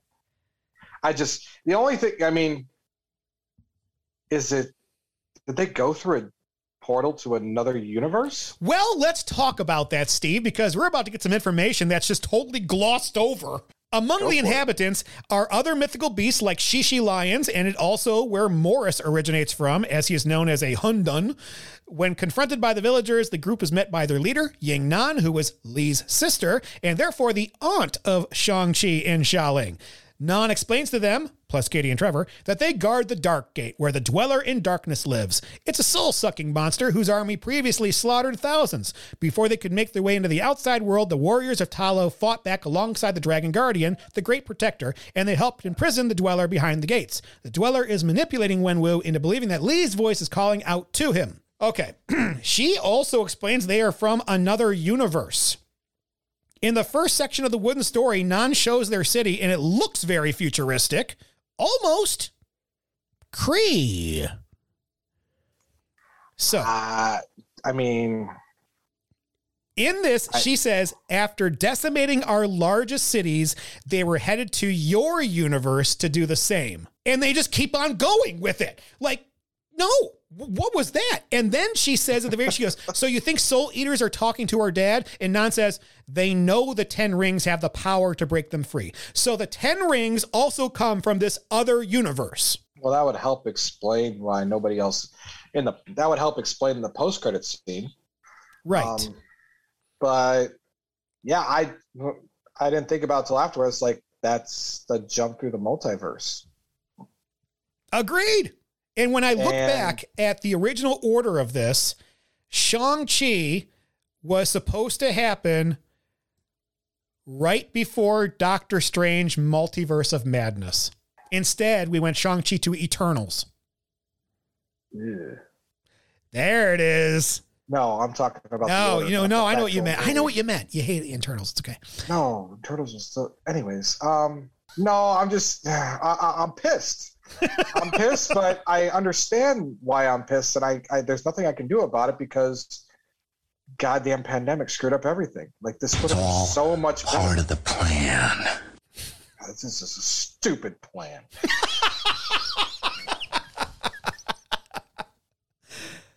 Non, it's the freaking multiverse. Eh, that they, they did it without. Ugh, yeah. what a seed. They okay. Nan takes Shang-Chi and Xialing to view suits that their mother crafted for them. Nan takes Shang-Chi to a location to help hone his fighting skills and train the way his mother learned how to fight, as she was the only one who could ever defeat Wenwu. Katie learns archery and Xialing practices with a new rope dart. We get a nice little training montage. Shang-Chi knows how to fight like his father, and now it's time to learn how to fight like his mommy. Yeah, they're the best of both. It's, the best of both worlds. But I mean, I, you- did you like Nan- Nan in this? She's just a walking, talking fortune cookie. She just spits out Kind of, random, kind of like Yoda. without. She's Yoda with better English skills. Yeah. Hmm? No, I, I, I totally see it. I there, there's a, there's a lot of parallelism. You know, you've already mentioned Luke and Leia. Now you're mentioning Yoda. You know, Oh, I know you what I'm mentioned, doing. you mentioned Wenwu as a possible Anakin Darth Vader because there's still some light in him and he's just confused. But The Force is with you, young Skywalker. God, that's such great sound. As- no, I mean I like Nan, but she's just like every now and then she'll just spit out some Nan's words of wisdom. Yeah, yeah, and they're appropriate. As Wenwu continues going over his research at Ta Lo, Shang-Chi sits alone at the lake and remembers the night of his mother's death at the hands of his father's rivals, the Iron Gang. He reveals to Chen, Katie, that he lied about not carrying out the hit against the gang's leader on his first mission. He declares his intention to kill his father for his involvement. Now, this is where we get another flashback of what happened that evening. And I get the idea that Wenwu has put all this behind him, and this was a revenge thing from before he met Lee. Yeah. So no matter what he tried to do, he could never get rid of his past. He could never let it go. Even when he tried to let it go and he successfully did so, his past was always going to catch up with him no matter what. Mm-hmm. Uh, which is kind of his arc in this whole thing is that he's got to learn how to let go of the past, his wife's whispers and all that stuff because it just keeps haunting him. Mm-hmm. There is some inconsistency with him blaming Shang-Chi later on for it because Shang-Chi was just like 11 fucking years old. What was he going to do? Yeah, he wasn't training at that time, was he? No, no, he wasn't training. He wasn't training at that point. You're right. I didn't think he was. You're yeah, right, he I didn't think he was. I mean, unless it's the mentality when, well, dad's away, you're the man of the house type ment- type thing where you need to protect everybody. yeah, Um, and you didn't do anything; you just hid. So, man. for Good someone who hides and sees their mother getting yeah killed, you're not just not going to stand there and do anything. That's the only silver lining I think I can think of. But yeah, it's, I'm I'm speaking for an 11 year old. I guess. Although I will say wouldn't this, when she engages the 11 or so men that are there, and then like another 11 show up, I'm like, she's going to take them all right now and knock them all out. yeah, and he even said before that's all happens is, but you don't have your powers, so it's like it kind of set up before the fight even began that yeah, this is going to be her end. yeah. Uh, the following day, Wenwu and the Ten Rings begin their invasion. As the fight rages on, Shang-Chi confronts his father, but Wenwu overpowers him and casts Shang-Chi into the lake. That was a proper I'm your father ass kicking. Okay. The following day, Wenwu and the Ten Rings begin their invasion. yes. They made it through. How? Because we know with Morris, Yeah. it was not easy. They were racing through the forest, turn here, turn there, turn this, do this without any kind of map. The How reason did they get through? Okay, so they had there was a scene where they talked about the reason why they were going on that particular day is because that's when they knew what the path would be on that particular day. Because it lined up with the path that he took when he went to Ta Lo originally several times to meet with Lee. But it can only happen a certain number of times throughout the year. They they did something very simple like that to get you through it. So when you go back to the dragon, the water scene, it does show a path. Yes. So you have to think that they have some kind of a map Right. and now he's for that day. that's why he needed both pendants. Okay. So in the very beginning of the movie, when he has that car accident and goes through and finds the entrance, was that another time where he just happens to be at the right place at the right time, where that opened up and created a path? I can't. I guess I can't He remember had- in my head he how had he a- got there. He had a map. The reason why he had to go right that minute was because he knew this is what it was going to be on this map at that time. Mm, he was But- driving towards that. Okay. Yeah, but when it like the reason why he went after the pendants was because those show him the actual way to go. Okay. You trained your son to be a killer? Is this what you wanted? That's the best line he's got in this movie. And it's it's okay at that. Yeah, yeah. The look on his face after he tosses Shang-Chi into the lake is the first time we actually see the possible regret from his decisions, too. He has this look on his face like, oh, what have I done? Well, good because he hasn't shown any emotion prior to that, According to Um, you. and he just obliterated, possibly killed his son. I, I'm glad there's like there's an ounce of remorse there from a parent or any other normal human being. I mean, dead wife, estranged son. Okay, then I gotta talk as the parent. It's your kids though. I Haven't seen your kid in 10 years, and now he's going to kick your ass. but he always knows where his kids are. Well, he says that. So you got to think that he's keeping tab on his kids. Well, he says that. You call him a liar? I would never call my father a liar if he said something like that and he had 10 rings on him that could obliterate me. Wenwu approaches the dark gate and begins to attack it, which releases the soul eaters. And I do like how he puts all of the rings on one hand to punch the gate. Yeah, yeah, It's a cool effect when the waves of the scales go upward, also. yep. Death Dealer is immediately killed when his soul is taken, promptly prompting Razorfist to ally the Ten Rings with Ta Lo's guardians to confront the new threat. The demons suck out more souls as fuel to release the Dweller. Go for it. I'll rebuke. This is some allegiance there, Razor Face. Was a quick turn of the character that I just didn't like. I don't know. He should have just just been killed right then and there. He's no different than any of the other thugs. He's just Wenwu's main bitch. Well, what should Razorface do? Oh, they should have just killed him. Well, Kill- if killed who? show his allegiance. He should just gone after and killed him. Killed who? Ta Lo soldiers. The demons are coming. That's this is a bigger threat. They're grabbing people and Shang Tsunging them from Mortal Kombat. Your soul is mine. The, the enemy of my enemy is my friend. You got to ally at this moment to do this. I hope the main boss doesn't find out later. Well, the main boss has some other issues right now, and I think they're all akin to what that is. Uh, Meanwhile, Trevor looks like he's going to shit himself when he's sitting there watching those things fly at him. and then he plays he plays dead, doesn't he? Yes. Well, Morris comes up to him and it's like, oh, I got all this. Like, oh, he says, don't worry, mate. It's just acting, playing dead. You do the same thing. And then Morris just rolls over dead. Such a great relationship that those two have. It's yeah, it, it's I did not expect to love that couple. when Xialing saves the dragon, I thought this was going to be her final turn to good. Like the dragon kind of Yeah. looks at her like, "Hey, thanks," and she's kind of like, "Okay, I get, I get this now. I'm on the good side. I've been screwing around before. I'm gonna take the straight and narrow from this way out." Yeah, so did I. I actually thought that she was then going to be jump on the dragon and, for lack of a better term, control and lead the fight with the dragon. Like that was the like those were going to be the two pair. Yeah. Shang Chi has the rings. She has the dragon. That's a great brother sister one-two punch right there. I think you just figured out what's wrong with this ending, uh, because the ending makes Xialing completely redundant. I totally agree. While underwater, Shang-Chi encounters the Great Protector, who helps him rise out and return to finish fighting Wenwu.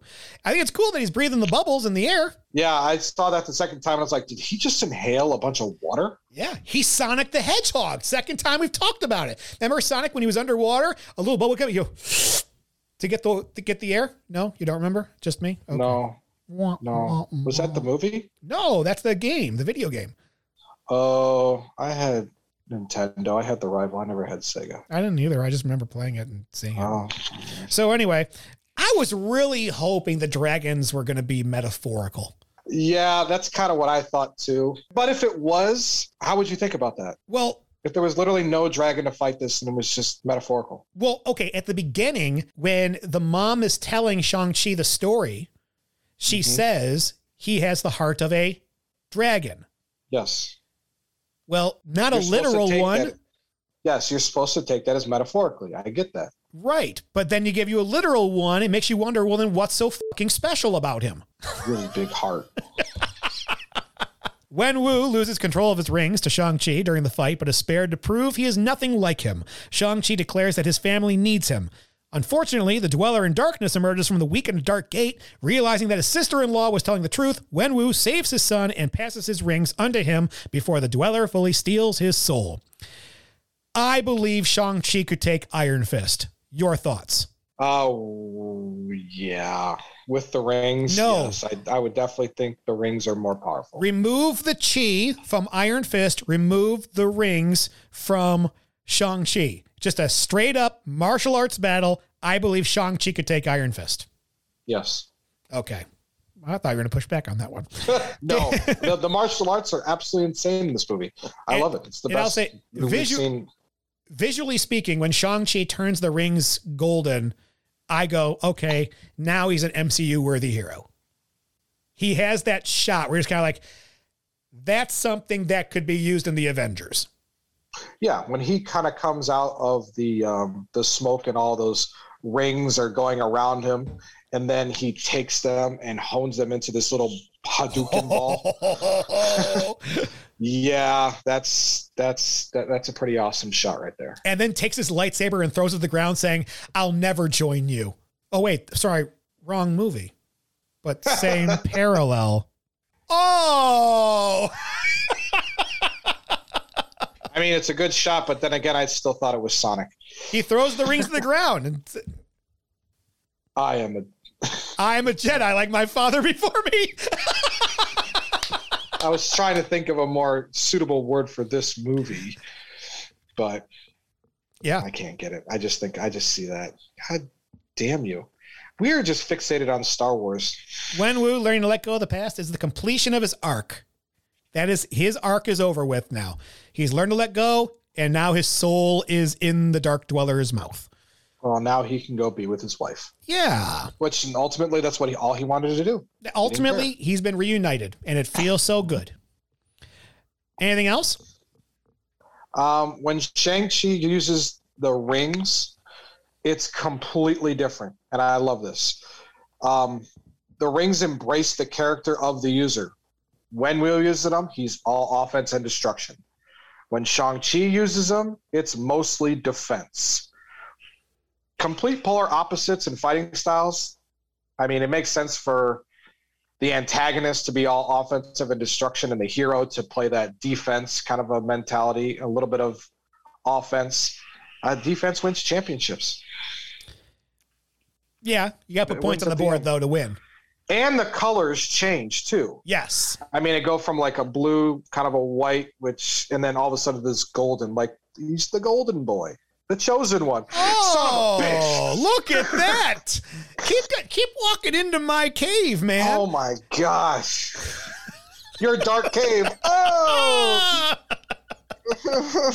The monster proceeds to rampage across the village, taking Shang-Chi and Xialing. When she tells Shang-Chi to let her go so that they won't both die, he refuses and continues to hold on to her because he's learned, I'm not letting you go again. Katie fires an arrow at the dweller's throat. Shang-Chi uses the rings to fire blasts at the dweller while the Great Protector gets a few hits in. Shang-Chi hurls the rings into the dweller's chest and lands one final powerful finish him move to rip the beast to shreds. By far, this is the greatest grip strength I've ever seen in the MCU. well, the hand he's holding her with has five of the rings, and they wrap around both of their hands. It is supernatural. It is. And okay. Chris Then L. want- Evans held a helicopter down at one point. He's got a serum. You stop. Let me retract now. that statement. he, I, maybe this is coming from a guy who's had two shoulder surgeries. How did his arm not rip off then? Five rings Those are around his wrists. that wrapped around her wrists, and he's got the other five on the other. So how did his shoulder not come out of place? He's got the heart of a dragon. He's just holding on to her. And let's be honest, Steve, he's in better shape than both of us. He is, but you have two massive, flying, angry beasts going at each other, and they're trying to. It's just my shoulder hurt just watching it. Click pop is all I hear, and I was like, "How did he just not get ripped off?" But then again, if that actually did happen, that would look pretty poorly on the MCU's part. I mean, if yeah, if he's holding on his sister, all of a sudden this goes, wait, hold on, pop. Yeah, his arm just comes off. It's Yeah. like, okay, That's an oopsie. I guess, but no, yeah. Chris Evans held a helicopter. He's got serum through his whole body. It's all here's the serum conversation again. Yeah, we're not going to get into that again. So the final finish him move. Yes. All of this concentration and martial arts. Yes. Again, I've always complimented his doing. He's doing this dancing because they say martial arts is more, you know, when you do it's it's it, it's a dance with your partner while free falling without the rings. Yes. No. Oh. Yeah. Without. Well, he's controlling the rings from where he's at. Yes, he's controlling them. So without the rings, um, above a massive flying beast that has glowing rings in his body over a swirling whirlpool. Hmm. Well done, Shang-Chi. He has great composure. He's an MCU superhero. I mean, it's there's a lot going on in this scene, and this is where I tend to take it back a little bit because this whole fighting montage with this is the Super Soul Sucker, right? Yes. Is that what they call it? Don't get me started The on Dark that. Dweller. Yeah, that's a little bit better, but they kept referring to it as the Super Soul Sucker. Okay. Um, there's a lot of CGI going on. Yes. It almost seems like it's too much. And it just seemed very difficult to see. The water felt like made it difficult. The water made it, it was dark too. It just it it just it, it seemed like it was all over the place for me. Well, I think there's a lighting issue also because they it was on a cloudy day, the light's coming in Yep. and out of the clouds all the time, and that's messing with the way you're seeing things on there. It was a uh-huh. it was I think they were trying to do too much all at once. If you took away one of the elements, it probably would have looked good. But they had to do like all of them at the same time. And you're like, you don't need every CGI department to get involved in this scene. Yeah. Like if you take out the whirlpool, Yeah. And I'm just thinking something off the top of my head, then yeah, it probably looks a little bit cleaner. But this is also when it comes to the story of it. This I've said before, I did not know what the hell Shang-Chi's character arc is. And after watching it again, I finally figured it out. The whole beginning is about him never reaching his potential because he's been saying, I don't want to deal with it. He's a slacker. He's a slacker. And now this finding something going, you know what? This is who I am. I'm realizing my potential. That's what it is. It is a hair above what Captain America's was in the first Avenger because his personality did not change. The only thing that changed about him was he got serum. The only difference between Shang-Chi at the beginning, at the end of this, is that he's realized I see. potential and he has the ring. So it's a hair better than what Cap did. Yeah, it is because he was still that righteous person, Yeah. and then he got the serum, which just it boosted more of his confidence, if anything. Yeah, yeah. Um, but no, I think the arc of not just wanting to be, you know, the slacker mentality, realizing that he is destined to do more, and did not, and accepting that, ac- accepting of his family and who he is, and how he could be better than that. Yeah, it's a better arc. Although victorious, both the people of Ta Lo and the Ten Rings suffered heavy losses. The surviving combatants, including Nan, the Ten Rings, and Slattery, hold a vigil to honor the dead. They light lanterns and send them off across the waters. Uh, Shang-Chi bids goodbye to his father. Shang-Chi and Katie make a good couple. I don't know yet. Freaking And she gets all takes his hand and kind of takes his arm. It's a comforting moment during a funeral.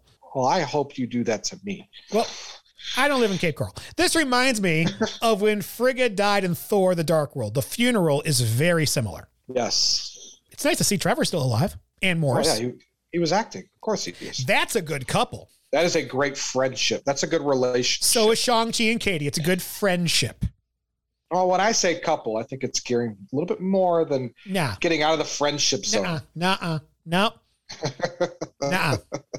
Uh, he and Katie return to San Francisco and tell the story of their adventure to Sue and John, who do not believe them.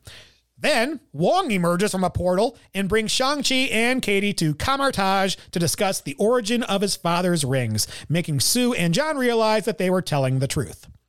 Listening to Shang-Chi and Katie talk about their experience sounds like two people talking about the video game they just played. Yeah, exactly.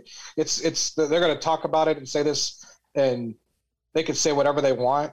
Hell, they could tell the truth. Nobody will believe them Nope. because of just how outlandish it is.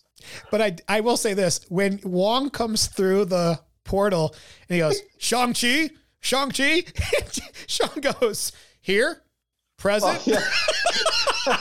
I, you and I both know that when we're taking roll in the very beginning he says, okay, attendance, please. yeah. Why does Katie always- need to come? Because No, I have no idea. he says you need to come with me, and you you need to come also. Maybe because I don't. Okay, need to come. I think there's Has she something. experienced it all? I think there's something more behind Katie. I'm in. Yeah. We get a mid-credit scene. Shang-Chi and Katie meet Bruce Banner and Carol Danvers with Wong as they discuss that when Shang-Chi used the Ten Rings, it activated a beacon transmitting a mysterious message. Before they can continue to figure out what it means, Shang-Chi and Katie take Wong to the karaoke bar where they get drunk and sing Hotel California. This scene, Mm. I really, I, I, I watched it multiple times because I absolutely love the quote that Wong says, and this is what he says. After you know, I think Captain Marvel and Bruce Banner kind of leave. Yeah. they go. He goes from now on. The trajectory of your lives will be like nothing you have ever experienced before, and there is no going back. you both have a long journey ahead of you. Go home, get some rest. This is what should be said to anyone who has not seen the MCU and has just watched Iron Man 1. Yeah, exactly. Because it's, I, I feel like it was a hair of me believes that that was written in there. And there's just, I see the parallelism. I, I think it's just me, but it's too spot on. It's it really is because it does feel like a long journey now to get to that point. Yes. And you just saw a great movie in Iron Man. Go home and get some rest. I mean, yeah, there's that. There's there's also Carol Carol Danvers. She kind of goes, "I've got to go. He's got my number. If you need me, give me a call." She leaves and goes, "I don't I don't have her number. She does this all the time."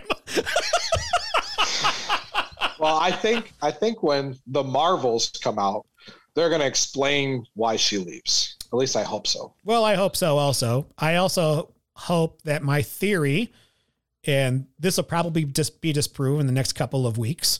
Uh, we are recording this on June 29th. Miss Marvel's in its fourth week right now out of six or seven episodes.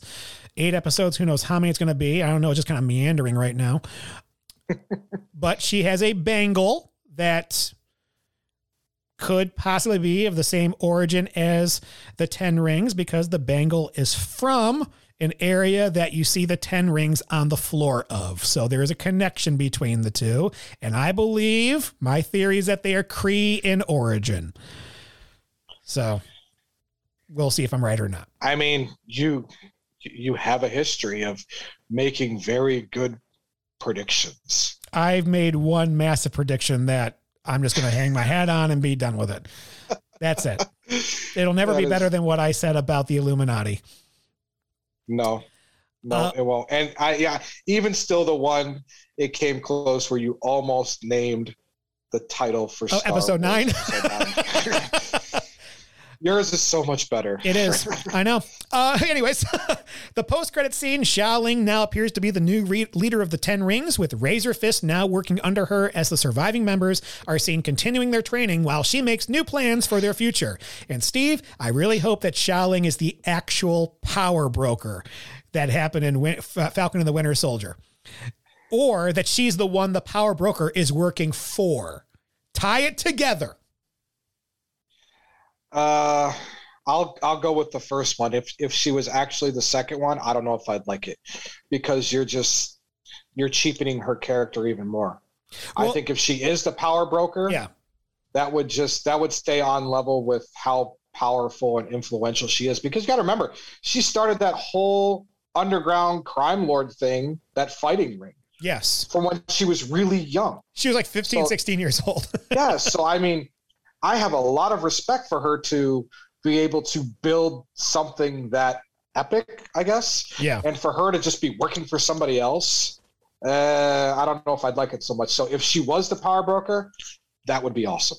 Well, if she, if that's the case, and that means that Agent Thirteen, whatever her name was, I can't remember her name, uh, because at the end of Falcon and the Winter Soldier, it was revealed that she was the power broker, but then she's on the phone with somebody saying, "I think we got a new avenue into getting what we want," and I'm hoping that the person she's on the phone with is Xialing, what was that sharon carter Sharon Carter. Thank you very much. Yeah, but that's the end of the movie. According to the top critics at Rotten Tomatoes, it has a tomato meter reading of 91%, 49 fresh and 5 rotten. The critics on average gave this film a 7.4 out of 10, saying, quote, Shang-Chi and the Legend of the Ten Rings isn't entirely free of Marvel's familiar formula, but this exciting origin story expands the MCU in more ways than one. Well, it does expand it because it doesn't touch anything in the MCU. it's its own tangent It get, you get, it's out there. it's a branch on the timeline if they're going to start, I guess, looking at the gods, you have Chinese mythology, you have the Eternals, you have what's going to happen in Thor Love and Thunder, where you're going to see Olympus with Zeus and all of them. This fits in there if that's the if they can tie it all, the, or even Moon Knight with the Egyptian gods. mm-hmm. There, there, that seems like to be the realm that they're going in right now. I mean, you could could you even link Doctor Strange and the like Dormammu and that whole thing because that's very god celestial like. The dark dimension. Yeah, Yes. that's Oh, I don't know. Let's see. Let's take a look at those rotten reviews. Let's see what they those said. are the fun ones. I know. So Alison Willmore of the New York Magazine Vulture says, quote, Shang-Chi isn't a hopeless addition to the Marvel Cinematic Universe fold, but the movie feels as racked with a sense of inadequacy about its main character as that main character is about himself. so the movie is bad because the character's bad. Okay, good to know. Maya Phillips says of the New York Times, the film uses the superficial markers of Asian culture and filmmaking without presenting anything unique in its Marvel take on that tradition. I didn't think it was superficial. I thought they nailed a lot of the lore that was in there. Yeah, I mean, Maya, yeah, you the, might, martial the, the martial arts, the dragon. I mean, how it flowed. It, it, it when I saw that dragon take on, it reminded me of a Chinese New Year. the big the big lion beasts that were there. Yes, yes. Yeah. All the Pokemon you said referenced actually. sorry, No, I, I said it. but um, these didn't you say that those were actual all Yeah. mythical creatures Yep. from that lore? Yeah, I think they did. And, fi- and finally, Jake Cole of Slant Magazine says, quote, on the screen, Shang-Chi is rotely defined by the same gifted kid imposter syndrome as so many other self-doubting MCU heroes before him. It's called a formula, Jake. So, what other MCU heroes inherited their family's power? Well, Star Lord. yeah, he's half That's God. one. Yeah. Yes. What's another one? Um, uh, I can't think of anything else off the top of my head. Uh, So to say that, I mean, is well, hold on. Now I got it. okay. Thor. okay.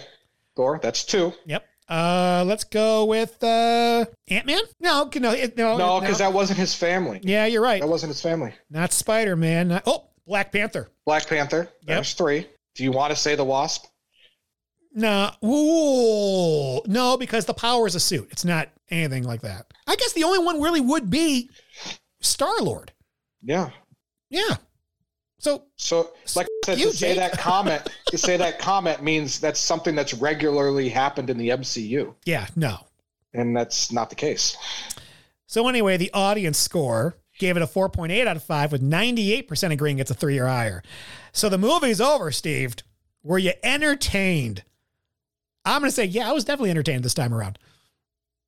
I, yes, I was slightly entertained. I was every. It's like okay, the first time I watched it, I didn't know what the hell was going on, but then towards the end, I was entertained. And then same thing here, except I knew what was going on, but I was still a little surprised that I was entertained. Like, okay, I mean, it wasn't a chore. It always seems like it's going to be a chore to go through, but after I watch it, it doesn't feel like that. It's okay, Steve. Embrace it. Embrace it. Every part of my body's telling me not to. Well, now let's figure it out whether the awards got it right and whether this movie's worth your time or not.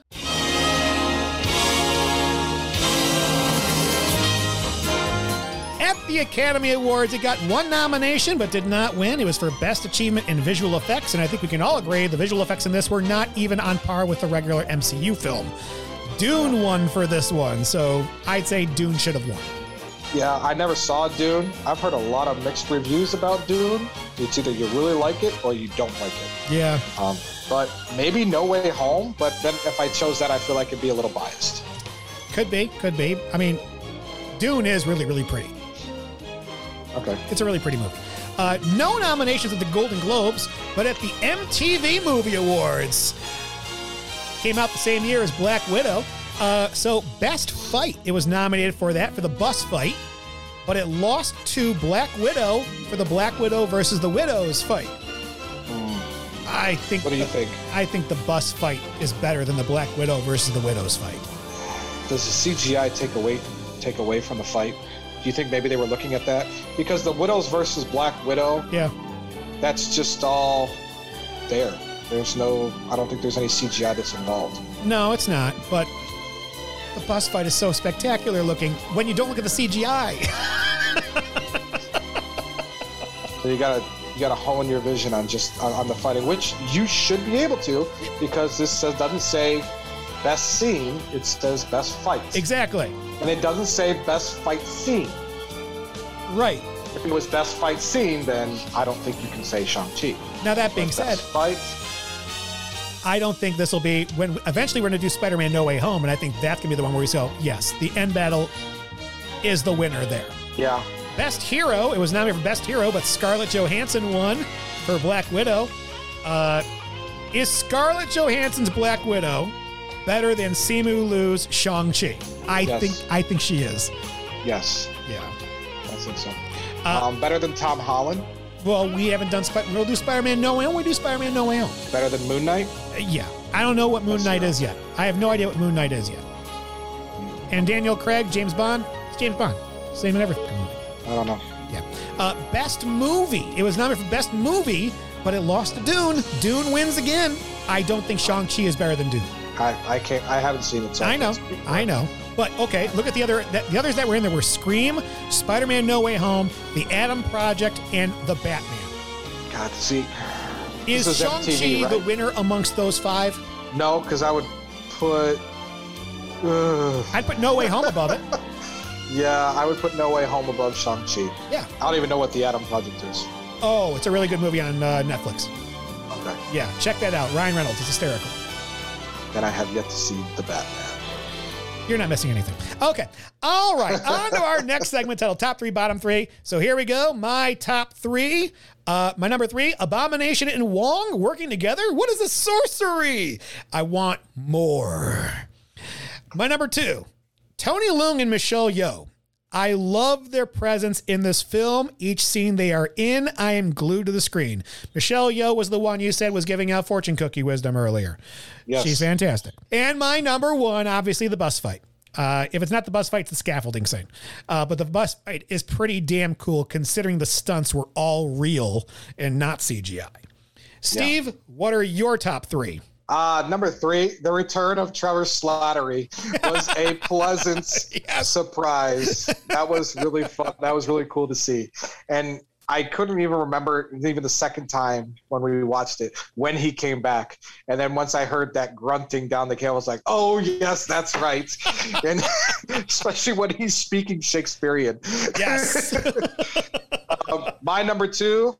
I know you're not gonna like this, but Katie is the yin to the movie's yang. She represents the audience perfectly, and I think her and Shang Chi are a great duo together.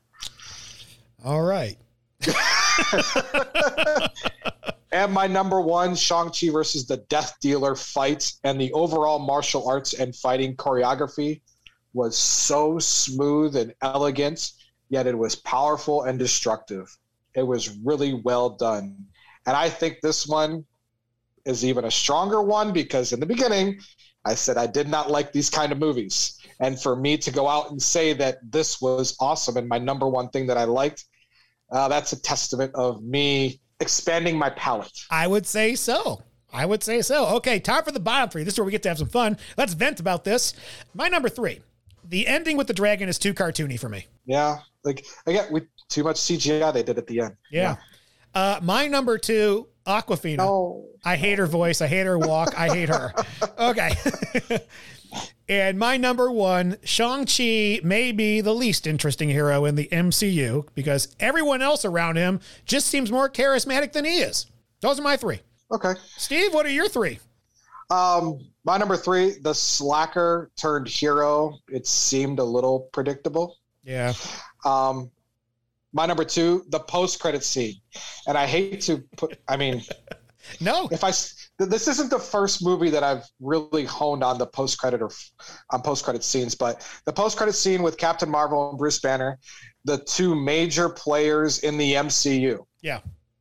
They seemed like they were going to give the Ten Rings and Shang-Chi some real meaning to his character. Like, why are you here? Only to kind of be cut short and ended with a joke. Yeah. Uh, I, I felt like I got the rug pulled underneath me. Good job. Yeah, I like that. What's your number one? Uh, the, and I said it before. My number one. Towards the end of the movie, there was just too much CGI, and it was tough to see anything. The Mega Soul Sucker, terrible name. And I know that you said there was the Dark Dweller, yeah. but they kept referring to it as the the Mega Soul Sucker. The battle was tough to watch just because there was too much CGI. It was good. I'm not saying that the CGI looked bad. It was just too much of it, and it was almost it was just seemed all over the place. Okay, would you, you can really tell that's where they spent a lot of their money. Like I think of that, and I think it's so much. It, it's too much bad CGI because we've seen battles like Endgame. Endgame is all CGI for the most part, but that's good looking CGI. This is kind of bargain basement for Marvel. Well, when I looked at it, like the bus scene, there was some bad CGI parts, but it wasn't Right. overwhelming. But I wonder I if they had like I another still couple months. enjoyed the scene. If they had another couple months to refine that, it might have looked better. Oh, I guarantee it. Yeah. Um, it was I, I think it was just too much CGI going on at once that made it look bad. Gotcha. Okay. Yeah. Well, time for the critics rating. We use A to F scale here on the Movie Planet. C is average, A is highest, F is the lowest. The movie is so bad it receives Fs from all the hosts. It gets to join in the global killer pantheon the following movies Waterworld, Matrix Revolutions, and Solo a Star Wars story. So, another favorite of ours. Oh, So the- it's I clothed that so dear to my heart. So the question is, what do you give 2021 Shang-Chi and the Legend of the Ten Rings in the comic book movie genre by today's standards? Steve, you get to go first. Go for it. Awesome. We've always said this before. Marvel, Disney, they know how to cut a trailer. They did a good job gaining my interest for this one. I was still a little hesitant for more personal reasons. I just wasn't a big fan of martial arts kung fu movies, but this was Marvel, and Kevin Feige or Feige. It's Feige. Oh, I I trust. This was the first movie I just was not looking forward to rewatching. Like I think I waited till the last possible day to watch this movie because like at one point I texted you, I was like, I'm folding laundry right now. Yes. and I could be uh, watching Shang-Chi. I was like, I'd rather get rid of this laundry. I still have no desire to want to go revisit this movie again. When the next set of phases gets released and starts linking things again, I'm hoping my interest with Shang-Chi gets renewed. But I'm not here to talk about what this movie can turn into later on down the line. I want to give my grade for this movie in the here and now. I'm not talk I'm not taking into account the movies prior, aka the Infinity Saga. That ship has sailed and a new saga is beginning. Just don't Star Wars this Disney. Shang-Chi is a mediocre hero at best. You pointed out that he has no character arc, kind of like a Captain Marvel. Not as bad as Captain Marvel, but close. That makes his character kind of blah. His sister, help me out with the saying. Xialing. Xialing is more intriguing because she walks that fine line of good and bad. At times, she is fighting the good fight with Shang-Chi. The other time, she's building a crime organization in the new Ten Rings. I'm so glad I get to bring this back. My villain analysis. Wenwu, in the beginning, he does a he does play the villain well. He wants unlimited power and was even given the label the most dangerous man on the planet. Why has Shield not had any tabs on this guy then? Anyways, as the story unfolds, he turns into a family man because of the love interest, and I can accept that kind of a change. Then he loses his wife along with his family. That's all his doing. Maybe not his wife. Well, no, it is his wife because that is the his past is coming back to get him. And he pushes his family away, so that's all his doing. He becomes fixated on revenge. That is a very good villain quality. I can somewhat sympathize with that. I mean, he lost his family. He lost his wife. I get it. I'd be pissed too.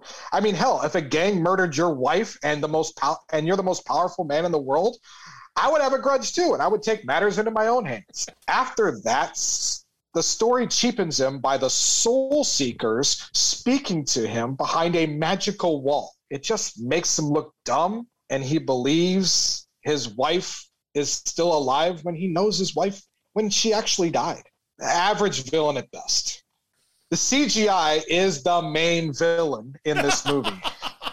In the beginning, it was forgivable because it was minor at best. Hell, the best scene, in my opinion, was Shang-Chi versus the Death Dealer. That was raw fighting, had no CGI in there. You should have just, less is more. Don't get me wrong, it still looks great, but I just think there was just too much of it, which was distracting to what was going on. My scene in point, the very end when he blows up the Dark Dweller this is especially felt at the climax of the film when Shang-Chi is battling the Mega Soul Sucker with the Great Lethal Protector. Wait, just the Great Protector. Sorry.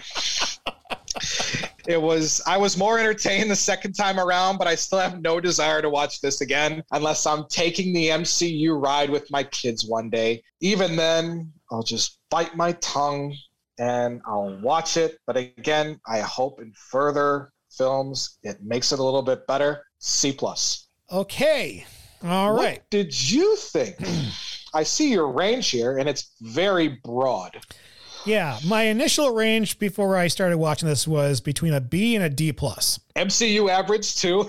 yes, I've been thinking about how to grade this. When we did the Infinity Saga plus Black Widow, the idea was grading it within the saga itself.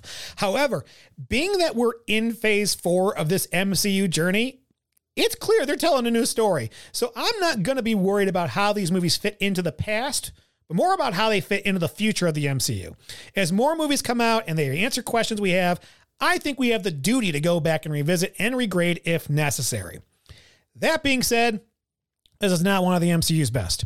Just as a movie alone, it's very much an average MCU movie, but the average MCU movie is still a B, an above average comic book movie. When we talked about miracle, we talked about formulaic. And yes, this is formulaic. Find an unlikely citizen, give him a sidekick, give him powers, give him an enemy who's someone close to him, make you sympathize with the enemy. Inner turmoil in the hero, hero overcomes their issues. Big battle, hero wins. Rinse, repeat. Shang-Chi is arguably the most unassuming hero we've had since Ant-Man. For this, I have to blame the writers. You had a great casting in Simu Liu, and you gave all the wit to Awkwafina. Simu Liu clearly has the martial arts down. That much is clear, and I have to believe he did what he could for his character, but there's nothing quotable about this hero. In fact, we've been laughing more at Katie's lines and even more at Trevor Slattery's lines. Which leads me to a strange casting decision. Awkwafina doesn't seem like the right casting here. I can't even say this. I think Kelly Marie Tran, Rose Tico from Star Wars, would have been a better fit for this role. I think Brenda Song would have been better. At least I could believe that they were going to become all world level archers. Awkwafina walks around like an 80 year old man who's looking for the best place to get some soup. Her personality works, but her physicality didn't seem right. When it comes to villains, I think the MCU gave us our most sympathetic one, and Tony Leung hits it out of the park. More importantly, the director hits it out of the park with this because instead of telling us that Wenwu was a good man at one point, he actually shows us. Show, not tell. Hopefully, Captain Marvel's next movie will figure that out. I know he takes a hit for the acting because he's not expressing much range, but I think he's expressing the exact amount of range he should. I hate him. I understand him. In the end, he's the final piece that leads to Shang-Chi reaching his potential. Love has blinded this man from the obvious, but when your wife has come from a magical place where there's fucking dragons and shit, it's kind of hard to disbelieve the impossible. The CGI, well, I think this was a product of the pandemic.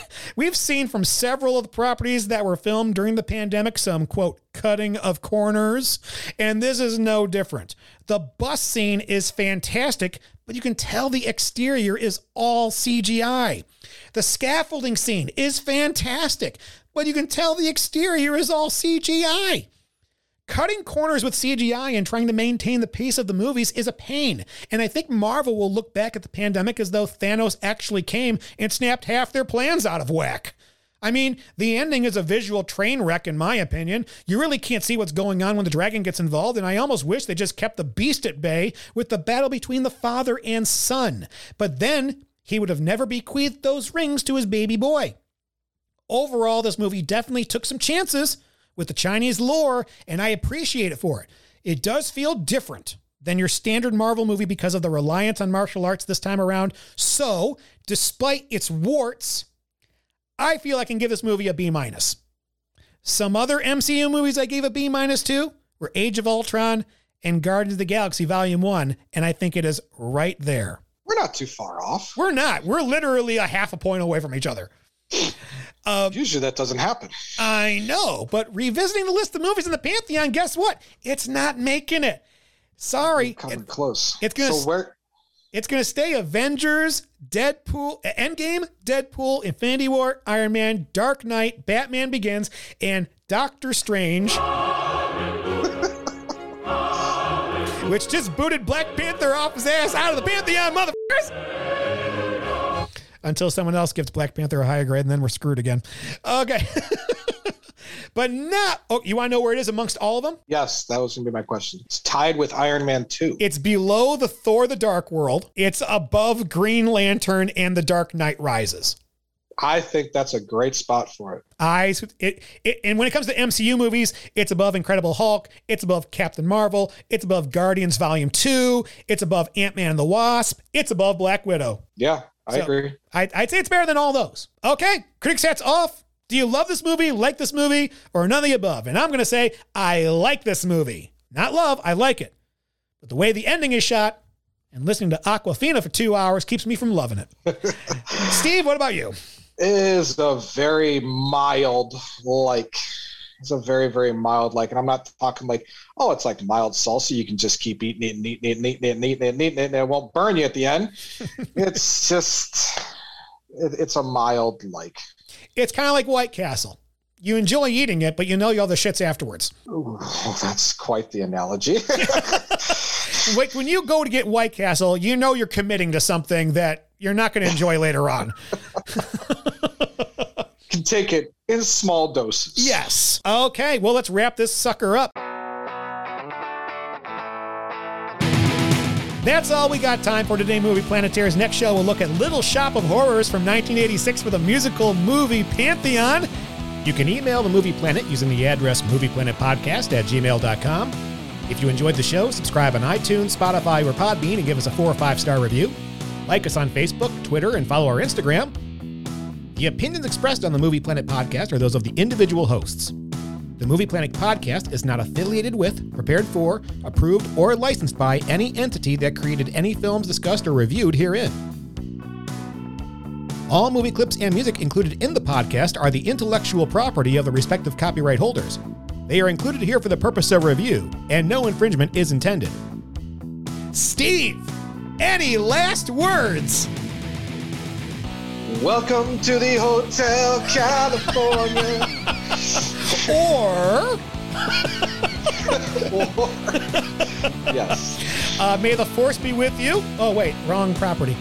Uh, thanks for listening and happy movie watching. See ya. We're out.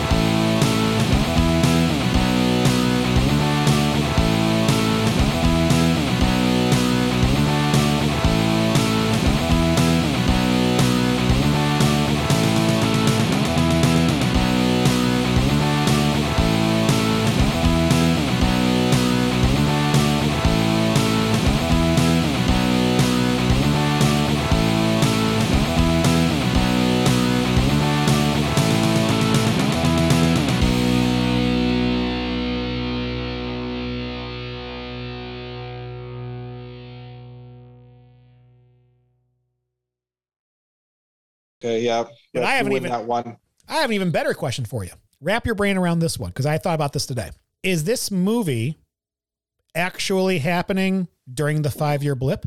Because they never mention everyone. And the only the only other part of that we know it's a blip is when Sean or Sean is walking to go see Katy at her house, and you see a bunch of those um, therapy blip advertisements on the wall that are all on there. But and I I should have stopped and tried to read them, but I, I read them really quick, and it's just like, how are you doing? They're, they're all for therapy type Yeah. things. But again, that's another take at okay where this is at in the MCU. But I don't f- remember seeing anything that would give me definitive answer if this was post return. Because here's the thing we know that Wong and Doctor Strange lived together after the blip because that's where he's living. He's living in the New York Sanctum. But in this, Wong was never blipped. That's how he became Sorcerer Supreme. Strange is not with them. Yeah, because Strange got blipped. Strange got blipped, but Wong didn't. So this could very well be in the wrong place in the timeline. Would you be surprised if Feige said Shang-Chi actually happens in between Infinity War and Endgame? When I first think of that, I think that's really cool Yes. because we don't know what life was like between the blip. We just know the before and after. And the only other thing I could say, the only thing that we have that says this is after the blip is, well, no, because Bruce was never. Well, Bruce has his arm in the, in the wrap at the end. Yeah. So maybe it did happen after the after they all came back because he, he Oh, messed up oh, his yeah. arm. He messed up his arm in Endgame, snapping everybody back into existence. Yep. But Captain Marvel's hair is back to what it was pre Infinity War. I don't know, Steve. Well, in Infinity War, she got it cut short. Yes. And then she, it was, was it a little bit longer? It was longer, right? she had the the mohawk, didn't she? Oh no, when I came that back was for part of her helmet. Oh, she did it. Yeah, it was longer in Endgame. It was long. It was Yeah. longer. So yeah, this was all. It's it's post return. There's, damn it. It's post. I thought I came up with something interesting. You did, you did, and again, great conversation. You had me it, excited. Okay, no more of that. Uh, do we ever get an exp? No, we talked about that. Okay, yeah, I'm not going to go into that again. Why she's a good driver. Oh, Yeah. yeah, yeah. She's an avid NASCAR fan. Well, I love the prequels and Star Wars. I wouldn't say it makes me proficient in lightsaber battles. Okay.